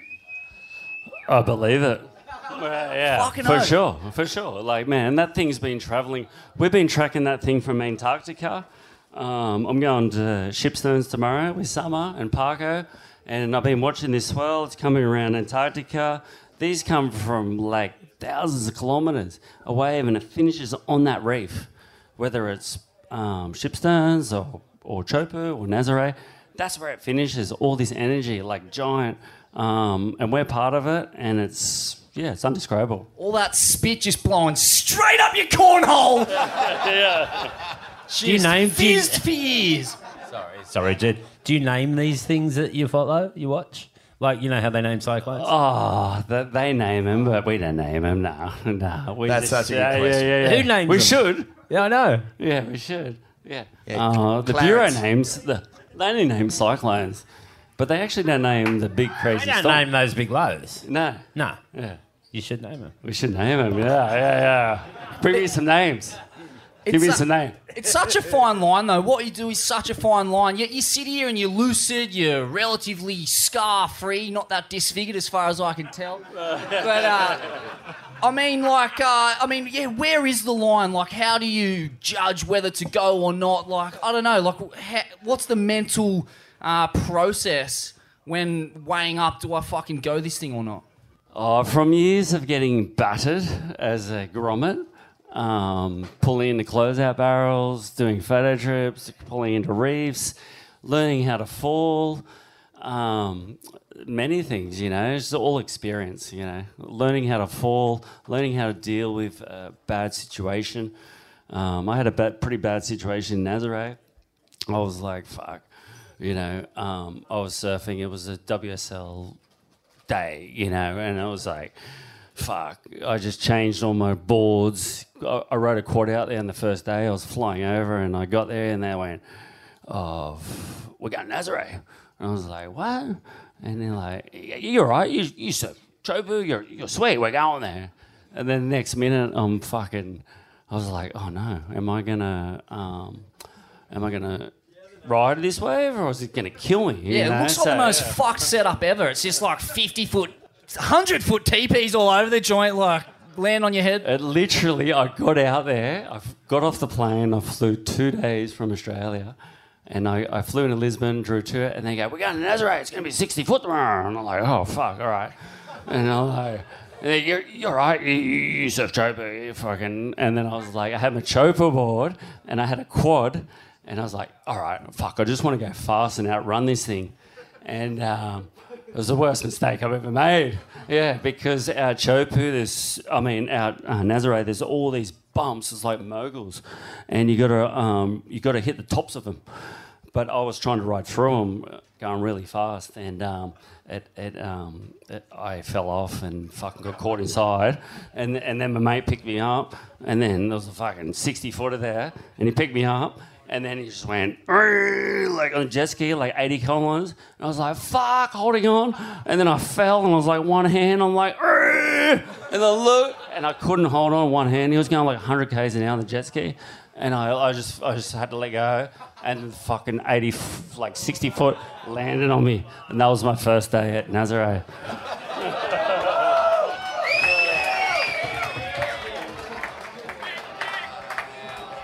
And then two days, uh, no, next year, I went back there and they had the comp and I was making boards for Lucas Chumbo and all the boys.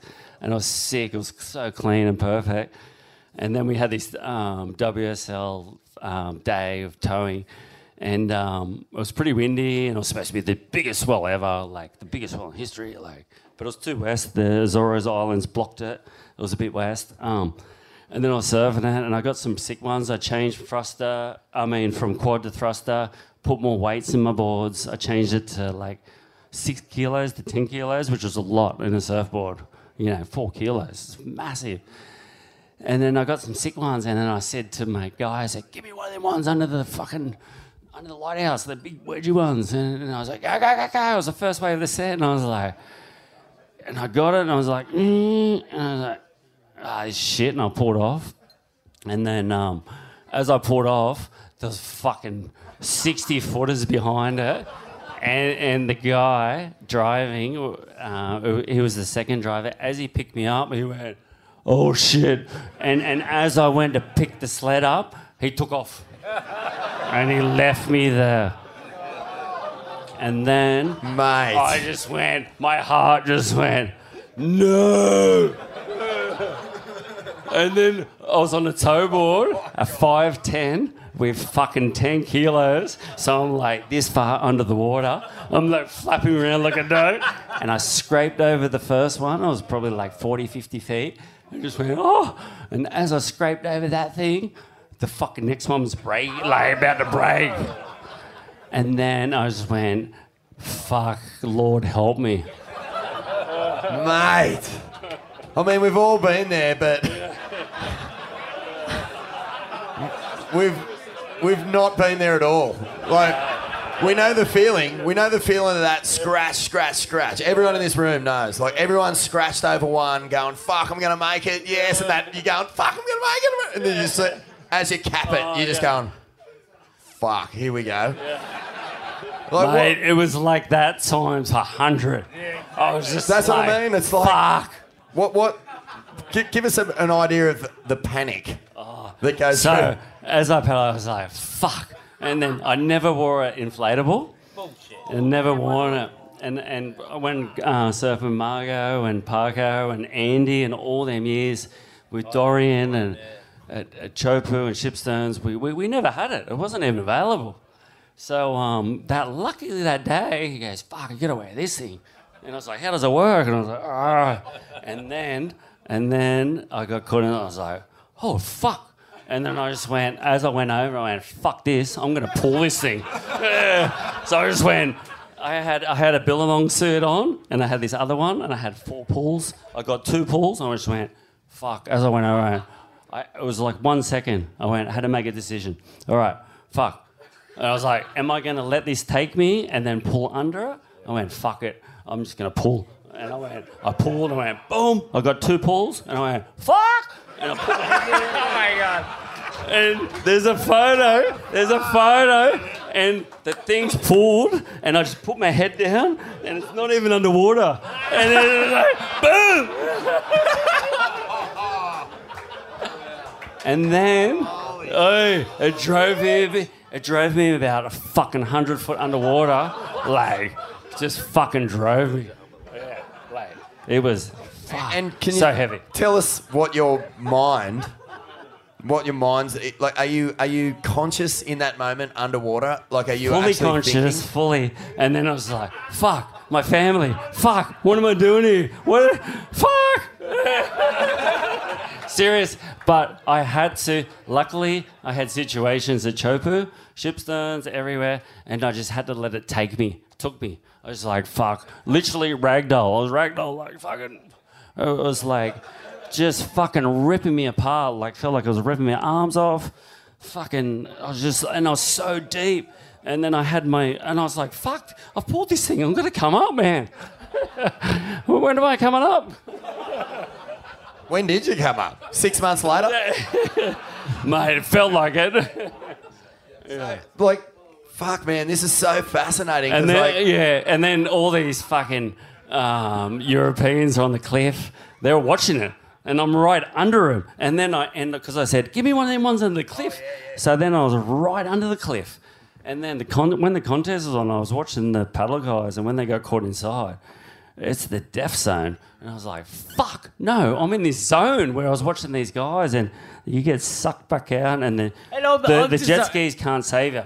Sorry, Dylan. I'm just trying to imagine, you're like, because there was that much pressure that you would have freaking popped up into the air and landed on the cliff with them.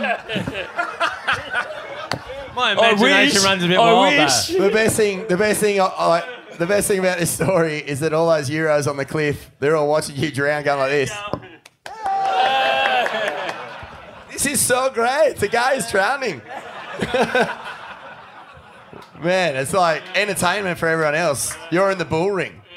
So how'd you get out and of then like I didn't even know this is film live and then when I I finally come up and, and God bless my one of my brothers Antonio he come in and um, he was one of the first guys I met and took me to Nazaré and we would drink beers and smoke ciggies on the way to Nazaré you know like he's he's an Aussie guy like but he's Portuguese.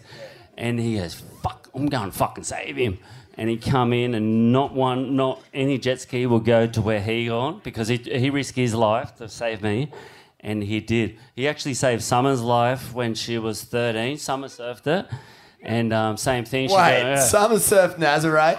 yeah Can we get a fucking round of applause in here? Holy shit!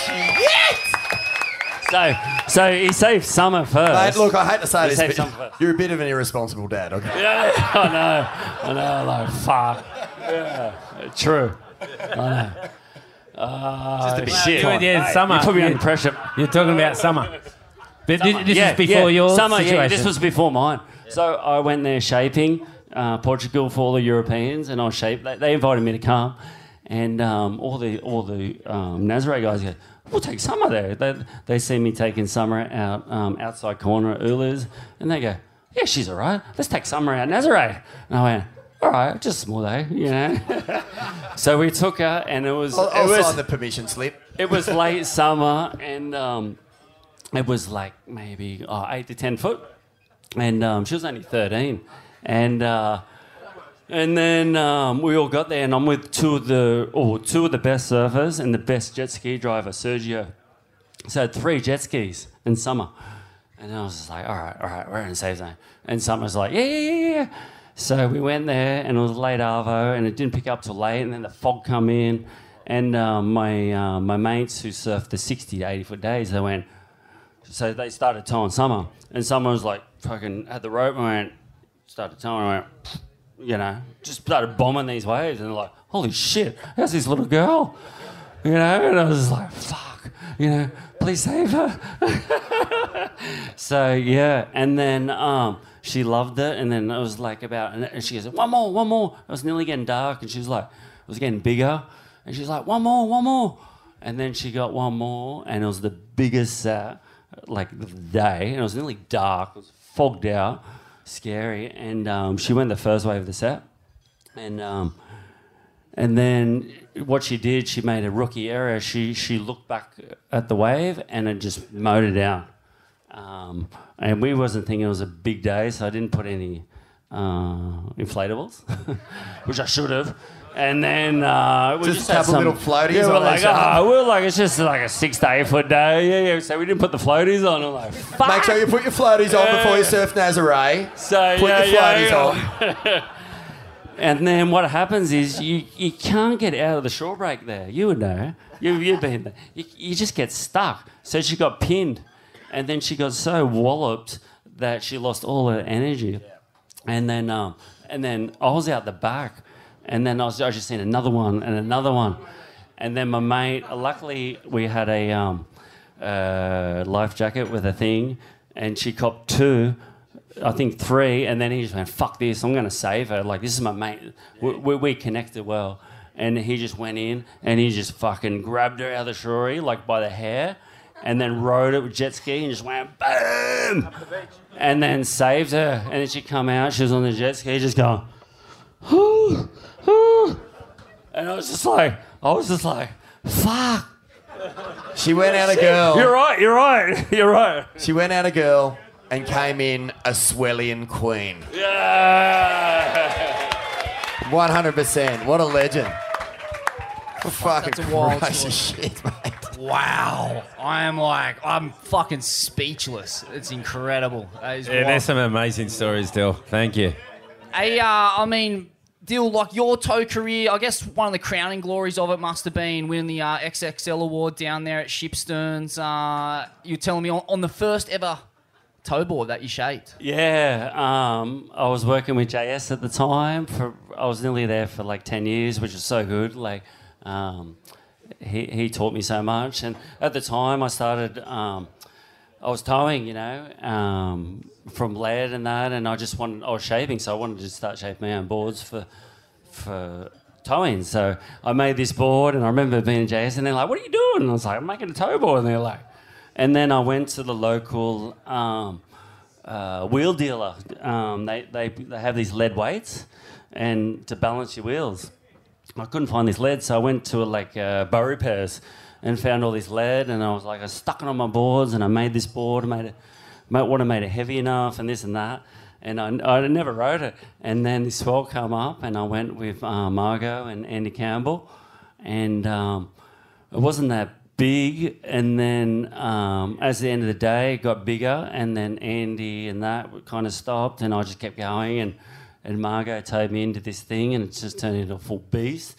And I was just like, step, step, like, and wrote one of the best ways of my life. And then uh, the board went amazing. And then it wasn't until about a year later I was at Chopu, and I didn't even know I was in the the um, the wards, you know. And um, they rang me up from California, and they put me on the uh, telephone. It was like on the on the wall, you know, mummy and poppy. It's like old school. They're like, "You won!" Yeah. And then um, two two days later, um, so I wasn't there. I didn't even collect my award. I didn't even know. And then I, I um, two days later, it was 2005, and it was called the Solid Swell. And and Andy and Dorian brought my always. I, I was hopeless at competitions, not like these guys. Um, and I always wanted one of them big checks, you know. And they they brought my big check, double XL award. It was like, you know, it was huge. I won five thousand US, and and I got handed to it by Andy and Shane, Dorian, and um, and then the next day was a fucking thirty foot tow day. So I was like, oh fuck this is the you know and then and then that day we went out to uh, was it was fucking giant. And um, I, I didn't take it. I was there for a Billabong trip. I didn't take my tow I was spewing this board that I won off Shipstern. I was like fuck I can't go get it. It's in Australia. You know like I was spewing. And um, Dorian started towing, and it was fucking, it was evil. And me and Andy, me and Andy sitting on the boat, on the boat with um, Poppy, and I was just like, holy, I couldn't believe what I was seeing. And then um, I said, to Andy, I said, can I borrow your tow board? And he goes, fuck yeah, man. He was like, he like, he's like, yeah, yeah, borrow. it." So it was an Eric Arakawa tow board of Andy, and then uh, I went back in and and um, I, I towed on his on Andy's board, and it was the second wave behind. Uh, Ray, remember Raimana went over and the jet ski went over. The red, so he went the first wave, and then Garrett McNamara, and then there was no wave, and Brock Little was telling me. It was the fucking biggest wave of the set.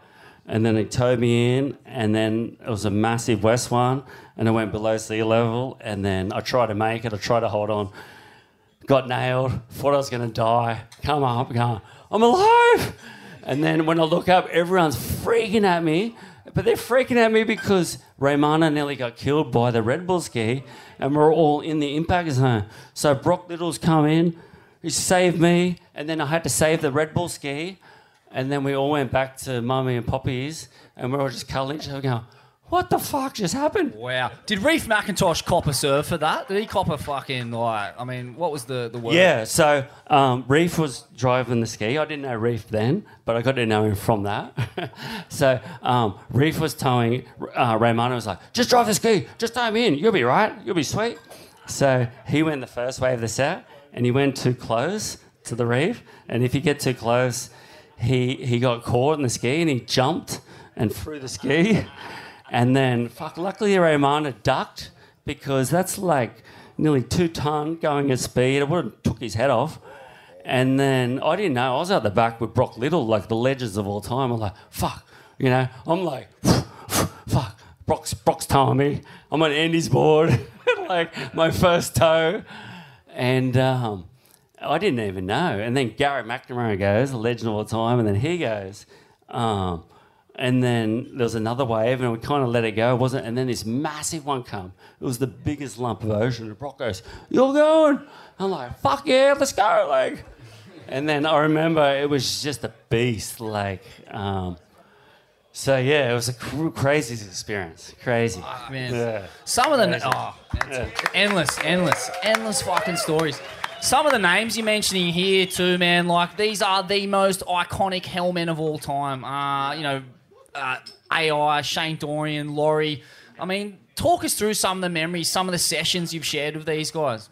Yeah, so it's funny. I'm going down there tomorrow to Shipsterns with Parko. So um, it was. I was going with Margot, just me and Margot going on a trip, and the the Quickie Pro was on at um, Snapper, and um, was called off. So we went. We told um, Joel and, and Andy, and and they come, um, and then Laurie was just a grommet, and and I, I, I that was when I just started shaving for Laurie. He was like 16, and. Um, and then it all come together, and then we were like, fuck, I got Laurie, Margot, fucking Andy, and it was pumping. It was huge.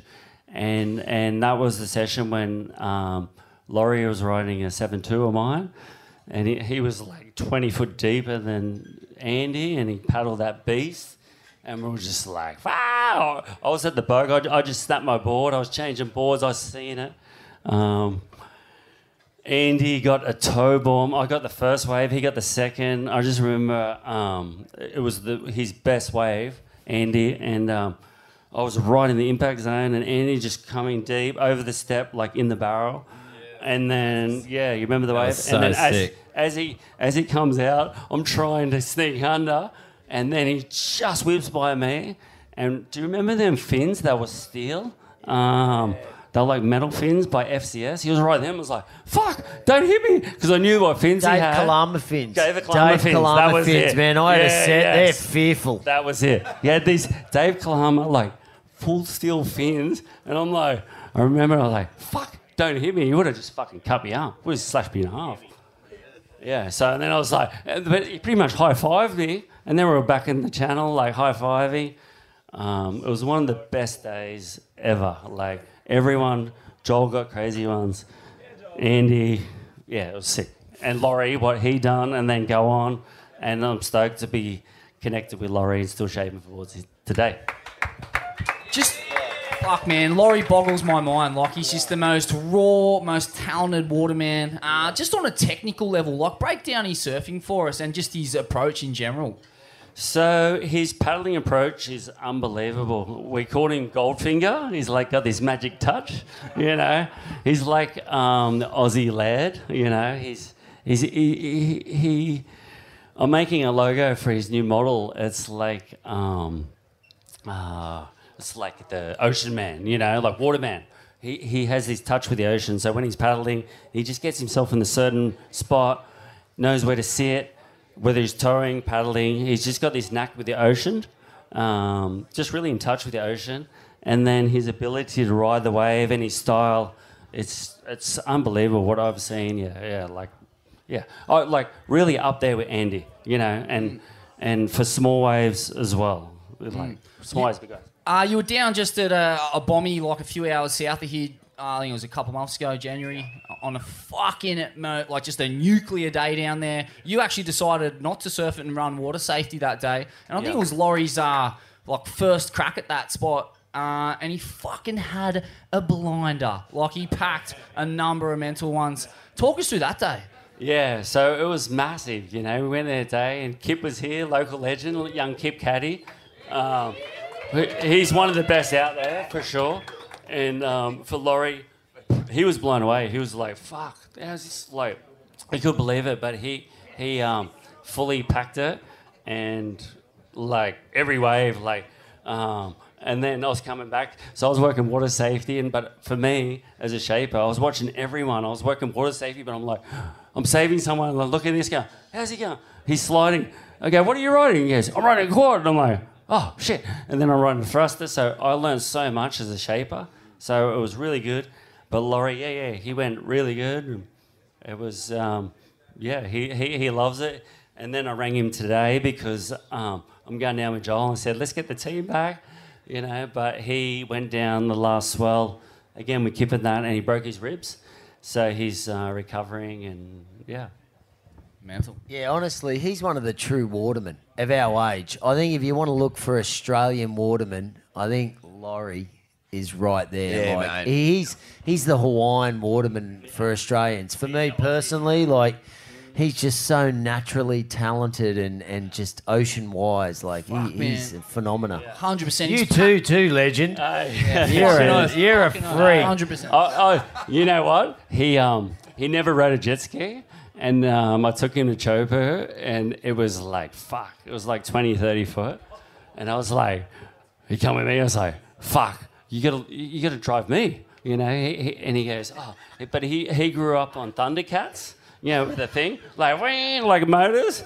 And I was like, you, I was like, you can do it. You're sweet. So he learned to drive a jet ski at fucking 30 foot chopes. And, and you know what? So, so then it was, it was me, him, Laird, and then he got me in a few. And- and- Just me, him, Laird. Yeah, yeah. That's and normal. Then, and, and then Healy was there, and then he got he uh, no Dorian towed him into the first one. I was like fucking huge, and I was on the back of the. I was- I got the boat. I'm drinking water, like all day, and. Um, and then we just look and we're like, no, the whole ocean just fucking turns into a mountain, you know. We're like, and we just see Laurie dropping into it, but he was like 100 foot deep. And we're like, no. So he pulled off. And we're like, no. He pulled off in the worst spot. And behind it, Mark Healy's on a bigger one. And we're like, ah. And we're looking at Mark, He- Mark Healy's coming down, dropping. And we're like, where's Laurie? And he's like, here. He had a jacket on, one life jacket, because we didn't have inflatables back then. And he tried to swim under. So when I was like this, he was here. And we're like, so we're looking at him, looking at him, and like, no. And then Mark Healy, he comes down, he catches the front edge, does a backflip, and we're like, no! And we're like, the thing's just like, oh, all happens so quick, you know, you know how quick it goes. It's like, bam! And we're like, where's Laurie? And then we look, and he got through it. And when he got back to the boat, I went, how the fuck did you do that with a fucking jacket on? Because you just have a jacket on, and he goes, was just underwater, just going, boo, boo. Like, It's not ha- where's Wally, it's where's Laurie. that should be a full. just biggest surf shots in the world of the most angriest waves, and he's just. But I remember um, Healy saying something similar about the 2012 Fiji swell. He he was the deepest guy when that bomb set came. You know, the 60 footer or whatever it was. Similar, yeah. And he he he was at the base of it. He took off his leggy, which I, I think they don't do normally because they, they need the skis to be able to find the tomb tombstoning board.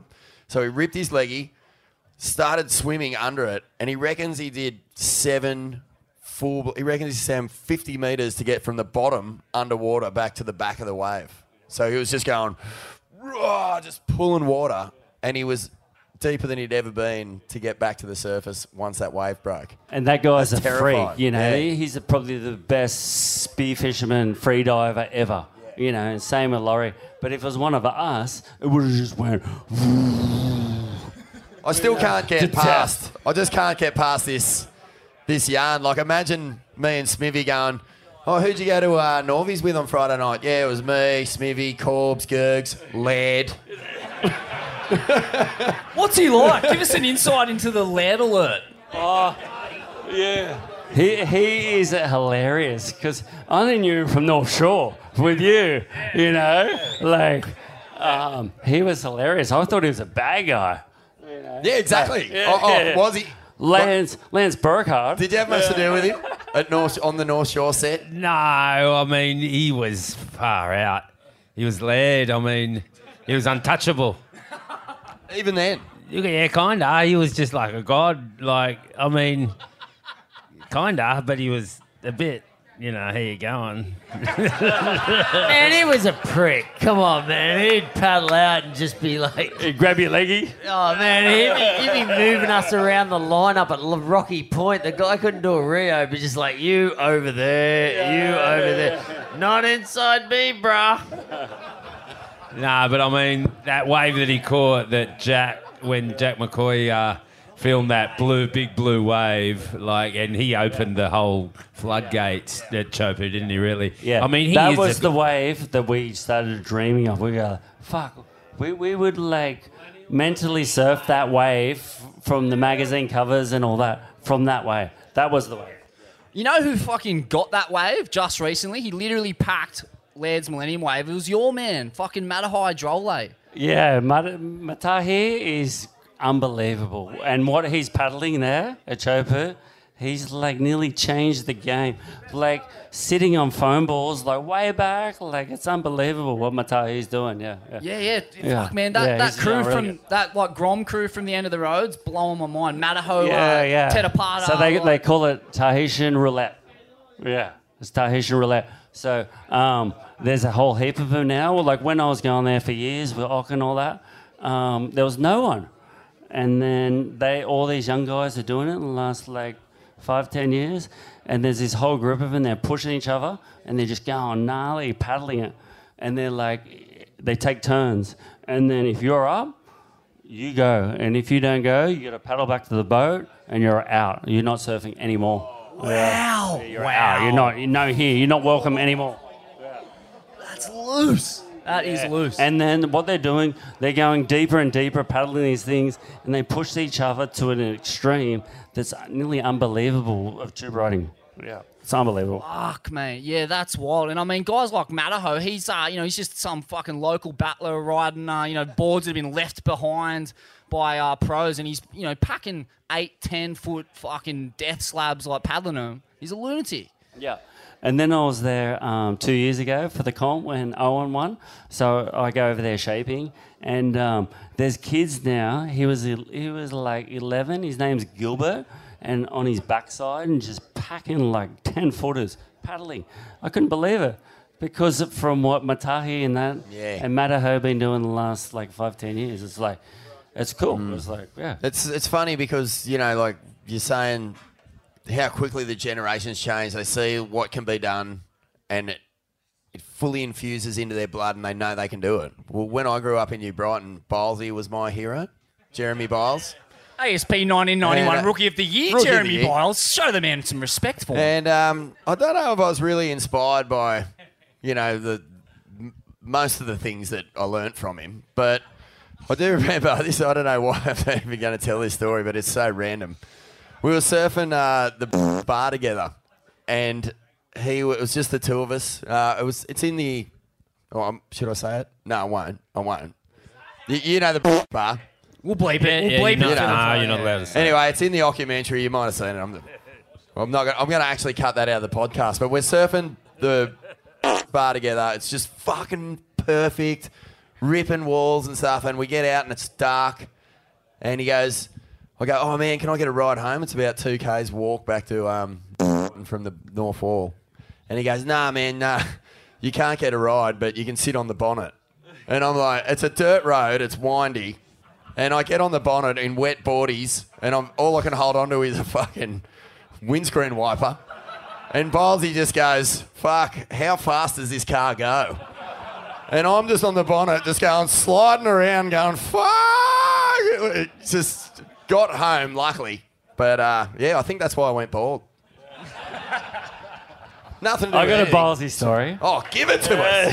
He doesn't have a ballsy story. No one that knows him. It was the first ACC tour to Sumbawa, and um, I was young. I was like, I was pretty innocent. For, I I was a late bloomer, and um, and then um, I got shacked in a room with Robbie Sherwell and Ballsy. I couldn't believe. But before that, the lead up, like they're all in Bar in Bali, run a mark, you know, and I was just young, just surfing, chasing waves.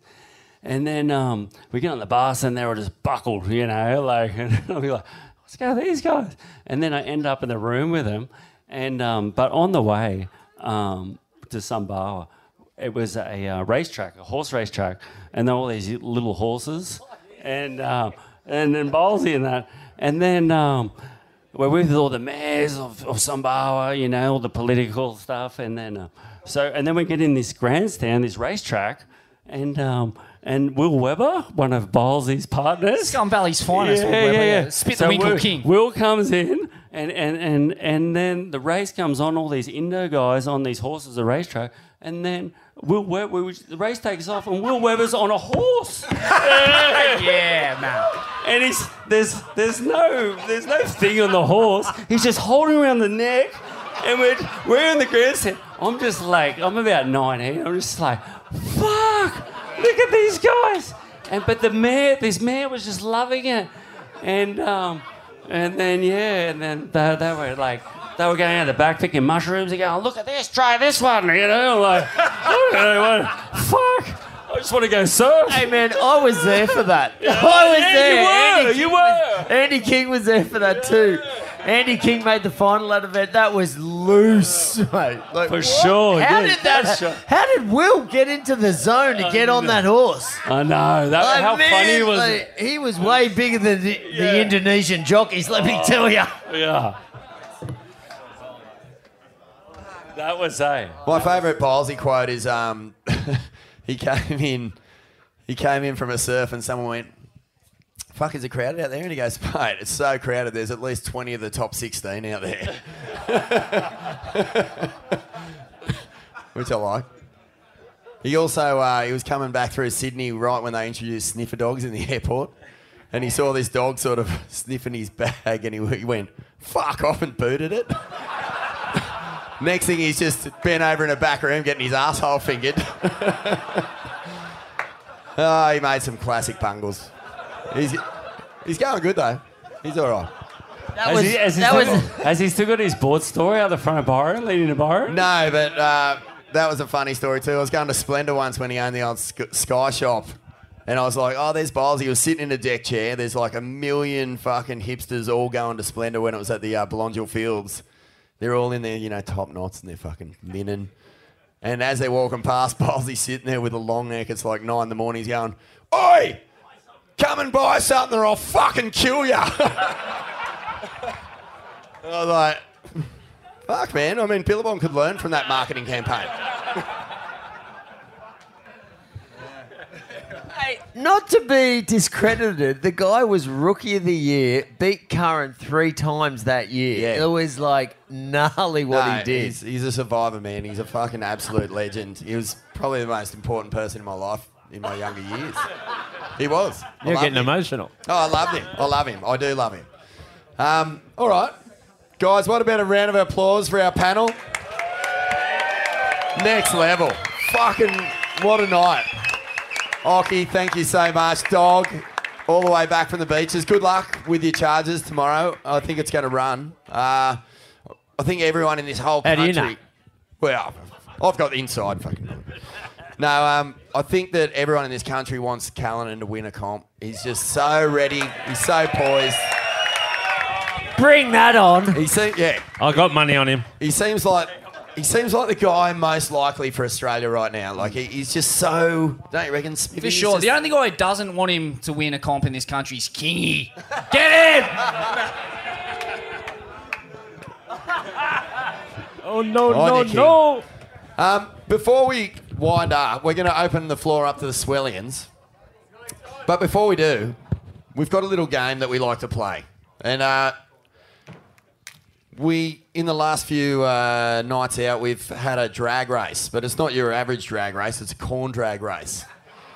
So we need three volunteers, and what we're going to do is give away uh, three vouchers. One's for a new Billabong graphene Weddy, 100% recycled and the best Weddy on the market. And a $500 Billabong Adventure Pack and a custom shoes voucher as well. And all you got to do, don't worry, you have to shove it up your ass like the guys from Bondi. They just, mate, they just dropped their pants and just started shoving corn up their dates like it was fucking. We're like, that's not the game. That's actually not the game. And he ate it. He took a bite out of it. It's so good though. But Yeah. um, we need three volunteers. We're going to clear a track down the middle. Grab a piece of corn. All you got to do is drag it without using your hands from the back of the room to the front. First one gets the graphene weddy. You might want to explain the concept, Vaughan, just a little bit better because we don't want a repeat of last night. We definitely don't want to repeat. So they, they basically, if you ever seen a, a dog dragging its bum, that's the that's the technique essentially. On your marks, get set. Corn to corn. Corn to corn. Corn to corn. Corn to corn. Con to con. Con to con. Con. He's got it. He's at the middle. Ask us a question, we'll tell you no lie. Ask us a question, we'll tell you no lie. Yo, yo, yo. All right, Swellians. Who wants to ask a question to the panel? We got Occy, we got Dog. Let's do this. What's your name, mate? Jordan. Jordan, yeah. I got a question for Occy.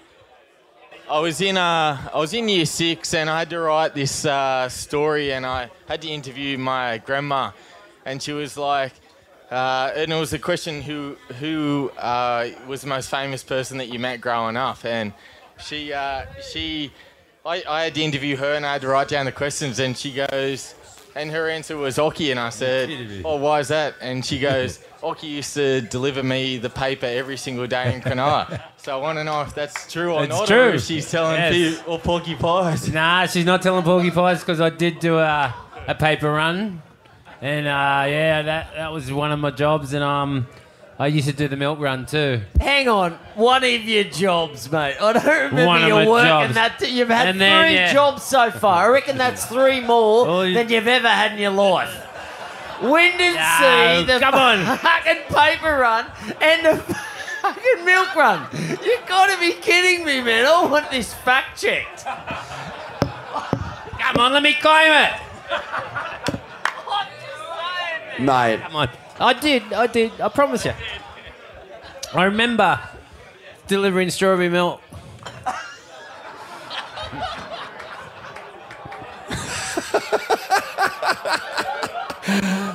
That's the best. Strawberry milk. Who's got a question for the panel? Anyone? We got one over here. What's your name, bro? Bruce. Bruce. Uh, Occy, did you hang on to that karate stick? Oh, the frickin' karate stick story. I'm so sick of that story. Like, uh, yeah, yeah, that, yeah. I'm sorry. Yeah, I- no, I that's fuck- okay. I don't think, yeah. I yeah. have massive respect for you, mate. No, Go no. on. I saw you in the dunny. It's okay. The karate stick story. Um, yeah, like. Where was my invite? I know. Kelly. Uh, yeah, that story sucks. Sorry about that. Oh, karate stick? Oh, yeah. Okay. Yeah. Oh. And he had this karate stick thing. Anyone else? Who's got a question for the panel? Here we go. For anyone that listens to the podcast, my name's Adam from here, obviously. For anyone that listens to the podcast or heard it before, Bainey's story about being in that huge wave and getting fucked up there, it's pretty gnarly and it's a pin drop in a room kind of story.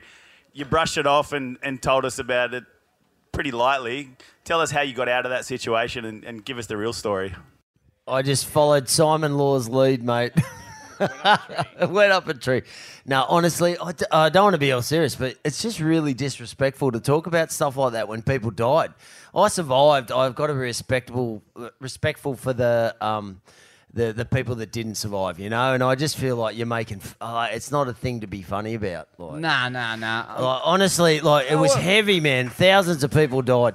And uh, I mean, I don't want to probe too far into it, but was like, uh, you know, was there? Were you surrounded by death in the jungle? Was there? You know, you must have come across a lot of death and suffering on the way out of that disaster. Oh, it was heavy, mate. We were running for dry land and seeing people with the, you know, limbs ripped off and shit. You know, Fucking it hell. was gnarly, mate. Like it was car accident times thousands. So yeah, it's like yeah, it took me a while to deal with that one. Like I think a bunch of the guys are still dealing with it. You know, um, so yeah. uh, But I, I'm more, I'm, more- I try to sit with the victims rather than you know the survivors. yeah, nah, fair nice, enough. Well said. nice dog. All right, what's your name, bro? Cameron. Cameron, what do you got? Got a question for Dyl in regards to that chope story again. I know everyone, when you were talking about how wide the barrel was, just want to know, uh, in comparison to the room we're in right now, say you're in the barrel, side to side, give us some fucking perspective. Great question. That's a fucking beauty. On you, Cam. Is it on? Yeah. Okay. Um, well, like it was like so good. It was like you know, it was like this room. Like the inside of the room, the bigger the barrel, the better. So the inside of the room was just like the inside of the barrel was like at least there's the, and I was throwing over that, and then but it was going below sea level, and I was going down, down, down. It was like the plug, and and it was fucking massive, and I was like, but I could feel it it just want to eat me. I was like, I was pulling me up, like, "Ugh." and then I was just like, I was going so fast, and I was holding my rail like this. So normally on a backside barrel like this, but I was just like, "Ah." you see, you see the picture. I'm like, and it was just like, fuck. It was fucking amazing. It was sick. It was sick. Wow. Righto, Benny. What do you got, bro? I've just got um, two famous names from back in the day that I'd like you to elaborate on a little bit. Dylan, for you, it's Eddie the Predator Blackwell. And for the Shire boys, it's Andrew Murphy. Yeah. Go. You go first. Great question, mate. There's a hard. I don't know. Yeah, uh, Andrew Murphy, um, that was yeah, he, he was a really nice guy. I've, I remember being in Fiji actually, and um, still to this day, every time the song comes on that he was singing on the radio, I, I think of him. Uh, he's a good surfer, and um, you know, and that sucks. Uh, we've lost a few to to that, you know, suicide, and it's really sad, and it's a problem, and um, you know, we. Yeah, it's it's a really hard one, but he was a good man. I was out voodoo the other day, and one of the uh, when I was growing up. So I'm going to go back to uh, Predator a minute. But um, when voodoo was good, so I moved when I was young, and I was too young to surf voodoo. I was like fucking seven. So um, one of the visions I had of, of voodoo was of Murph, of getting this crazy one. I don't know who, might have been Stroey that filmed it, but it was the sickest wave. But I was out there the other day, and I was thinking of that wave of Murph. So cheers to Murph, he was a legend, and I loved him. So yeah, cheers Murph. Well, so he is a legend. I have that same image at Voodoo. Yeah, that Biggest, one, craziest Voodoo, barrel yeah. I've ever seen. Full grower. From years ago. I'll just add to that that that's just such a, a sad tale. You know, Adam Brown's here, like his best friend, and Kim and, and those guys. Really, like raw nerve for us from this this town. And um, but yeah, look after each other, brothers and sisters. You know, On your dog. Yeah. Well done, mate. And uh, the Predator Dyl. Yeah, so um, uh, I, I grew up down the coast and um, met some crazy dudes. And one of the guys I connected with was um, Eddie Blackwell, uh, nicknamed the Predator. And um, when I was a first year apprentice at uh, Wollongong TAFE as a brickie, uh, met this dude with the crazy dreadlocks. He was like, come smoke some bongs with me. Yeah, all right, yeah. So we'll go. He had this HJ panel. It was like the um, Sandman. Sandman. We went in the Sandman and smoking K's. And like, whew, let's come back and like, I was like that ripped. And then um, me and him just we connected, and he was. I think it was the only time he ever worked, but. Um, he, he invited me, and um, I grew up with um, a couple of the Robin, Robbo brothers from Bellambi, and we used to surf this reef down the coast, and nobody was allowed. And um, I'd go up to them, and then uh, they'd we'd just go out, and anybody come out, he'd uh, Predator run over them on the, his boat. He'd be on the boat, and he was just like, "Rrr." he'd run him over. And it was just like, no way, this is one of the best waves in the world. And then if a bodyboarder come out, he'd get on the boat and try and run him over or beat him up. This guy was gnarly, and I'm just like, fuck, I was so lucky to. to he took me in under his wing, and then we'd go back to Bellambi and smoke some cones, and we, we, we'd, we'd go back out there, and it'd be just pumping like crazy. This wave, this wave is so crowded now, and I look back and I'm just like, fuck, I'm so lucky to to surf this wave, and then um, this guy, he's like a cartoon character, mate, and he, he's he's got the biggest heart of gold. And but he's the scariest looking dude in the world, you know. Yeah. So and then he become he at G Land, he's the best surfer, like and and deserts, you know. Anyone to surf it, he'd just surf it like ten foot, and he'd be just going, just going, boom, and everyone's just like, what the fuck? This guy was just unbelievable. Like full biggest underground legend ever. Yeah. Fucking oath. biggest Well said, underground legend ever. Yeah, Full mate. All right. One last question for the night, and then we're going to wrap it. Hey, uh, just a quick announcement too. One of the Core Lords has uh, lost a car key, so uh, check your pocket. Here it is, mate. I think someone doing the butt drag. Blake Johnston. Yeah, man. Tell you what, he looks like the techno Viking. Let's see some fucking shapes, bruh. Wah, wah. Hold it. You can give it to a Grommy down at the comp. Blake, good to see you, mate. Thanks for coming tonight. Um, fucking love you. You are a fucking another dead set legend. Uh, what's your question for the panel? Well, my question's for uh, for Dog. Sorry, I'll just I'll look really bad on the mic. But questions for Dog. We grew up. Um, I love this place. I love the people. I love where we live. It's amazing, and you've been an inspiration on so many people in this room, especially. I was too young to ever see Occy even surf at Cronulla before he moved away, but. Um, with TT, he's had such an influence on everyone around him. Do you actually still are you super proud of you from this place, and do you still love it when you come back? And um, you know, how much does it really mean to you? You know. Oh, thanks for asking it, man. That's that's I could tear up.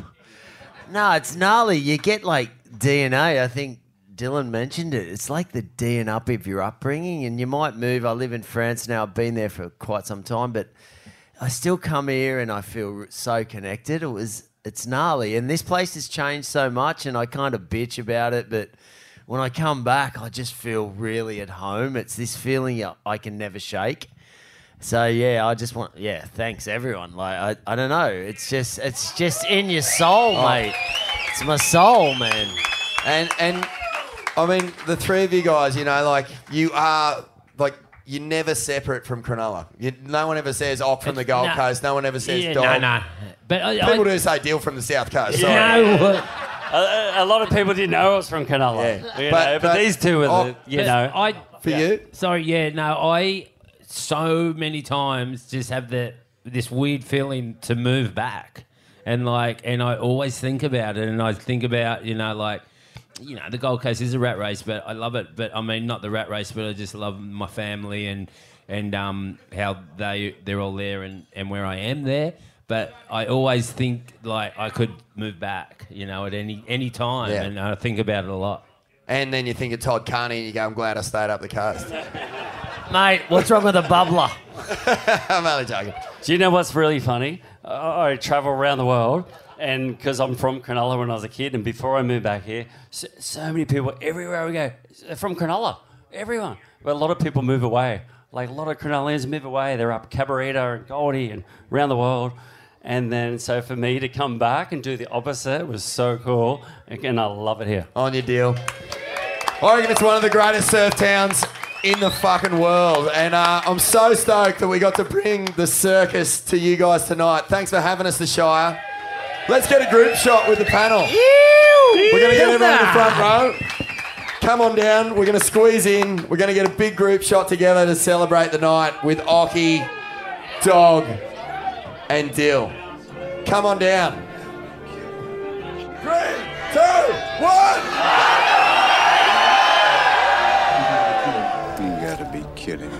Kidding me. You're kidding me. You're kidding me, right? Are you kidding me? This guy, are you kidding me? Are you kidding me? Are you kidding me? Are you kidding me? Are you kidding me? Are you kidding me? You kidding me? Are you kidding me? You kidding me or what? You've gotta be kidding me. You gotta be kidding me. Jeez, you gotta be kidding me. You've gotta be kidding me. Oh, you gotta be kidding me. You gotta be kidding me. You've gotta be kidding me. You gotta be kidding me. Gotta be kidding me. You gotta be kidding me. You've got to be kidding me. You gotta be kidding me, right? You gotta be kidding me. What? You gotta be kidding me. You gotta be kidding me. You gotta be kidding me! You gotta be kidding me. You gotta be kidding me. Are you kidding me? Are you kidding me? Come on, you gotta be kidding me! Kidding. You gotta be kidding me. You gotta be kidding me. Are you kidding me? You kidding me? You kidding me, right? Are you kidding me? You kidding me? You kidding me? Are you kidding me? Are you kidding me? You kidding me? Are you kidding me? Are you kidding me?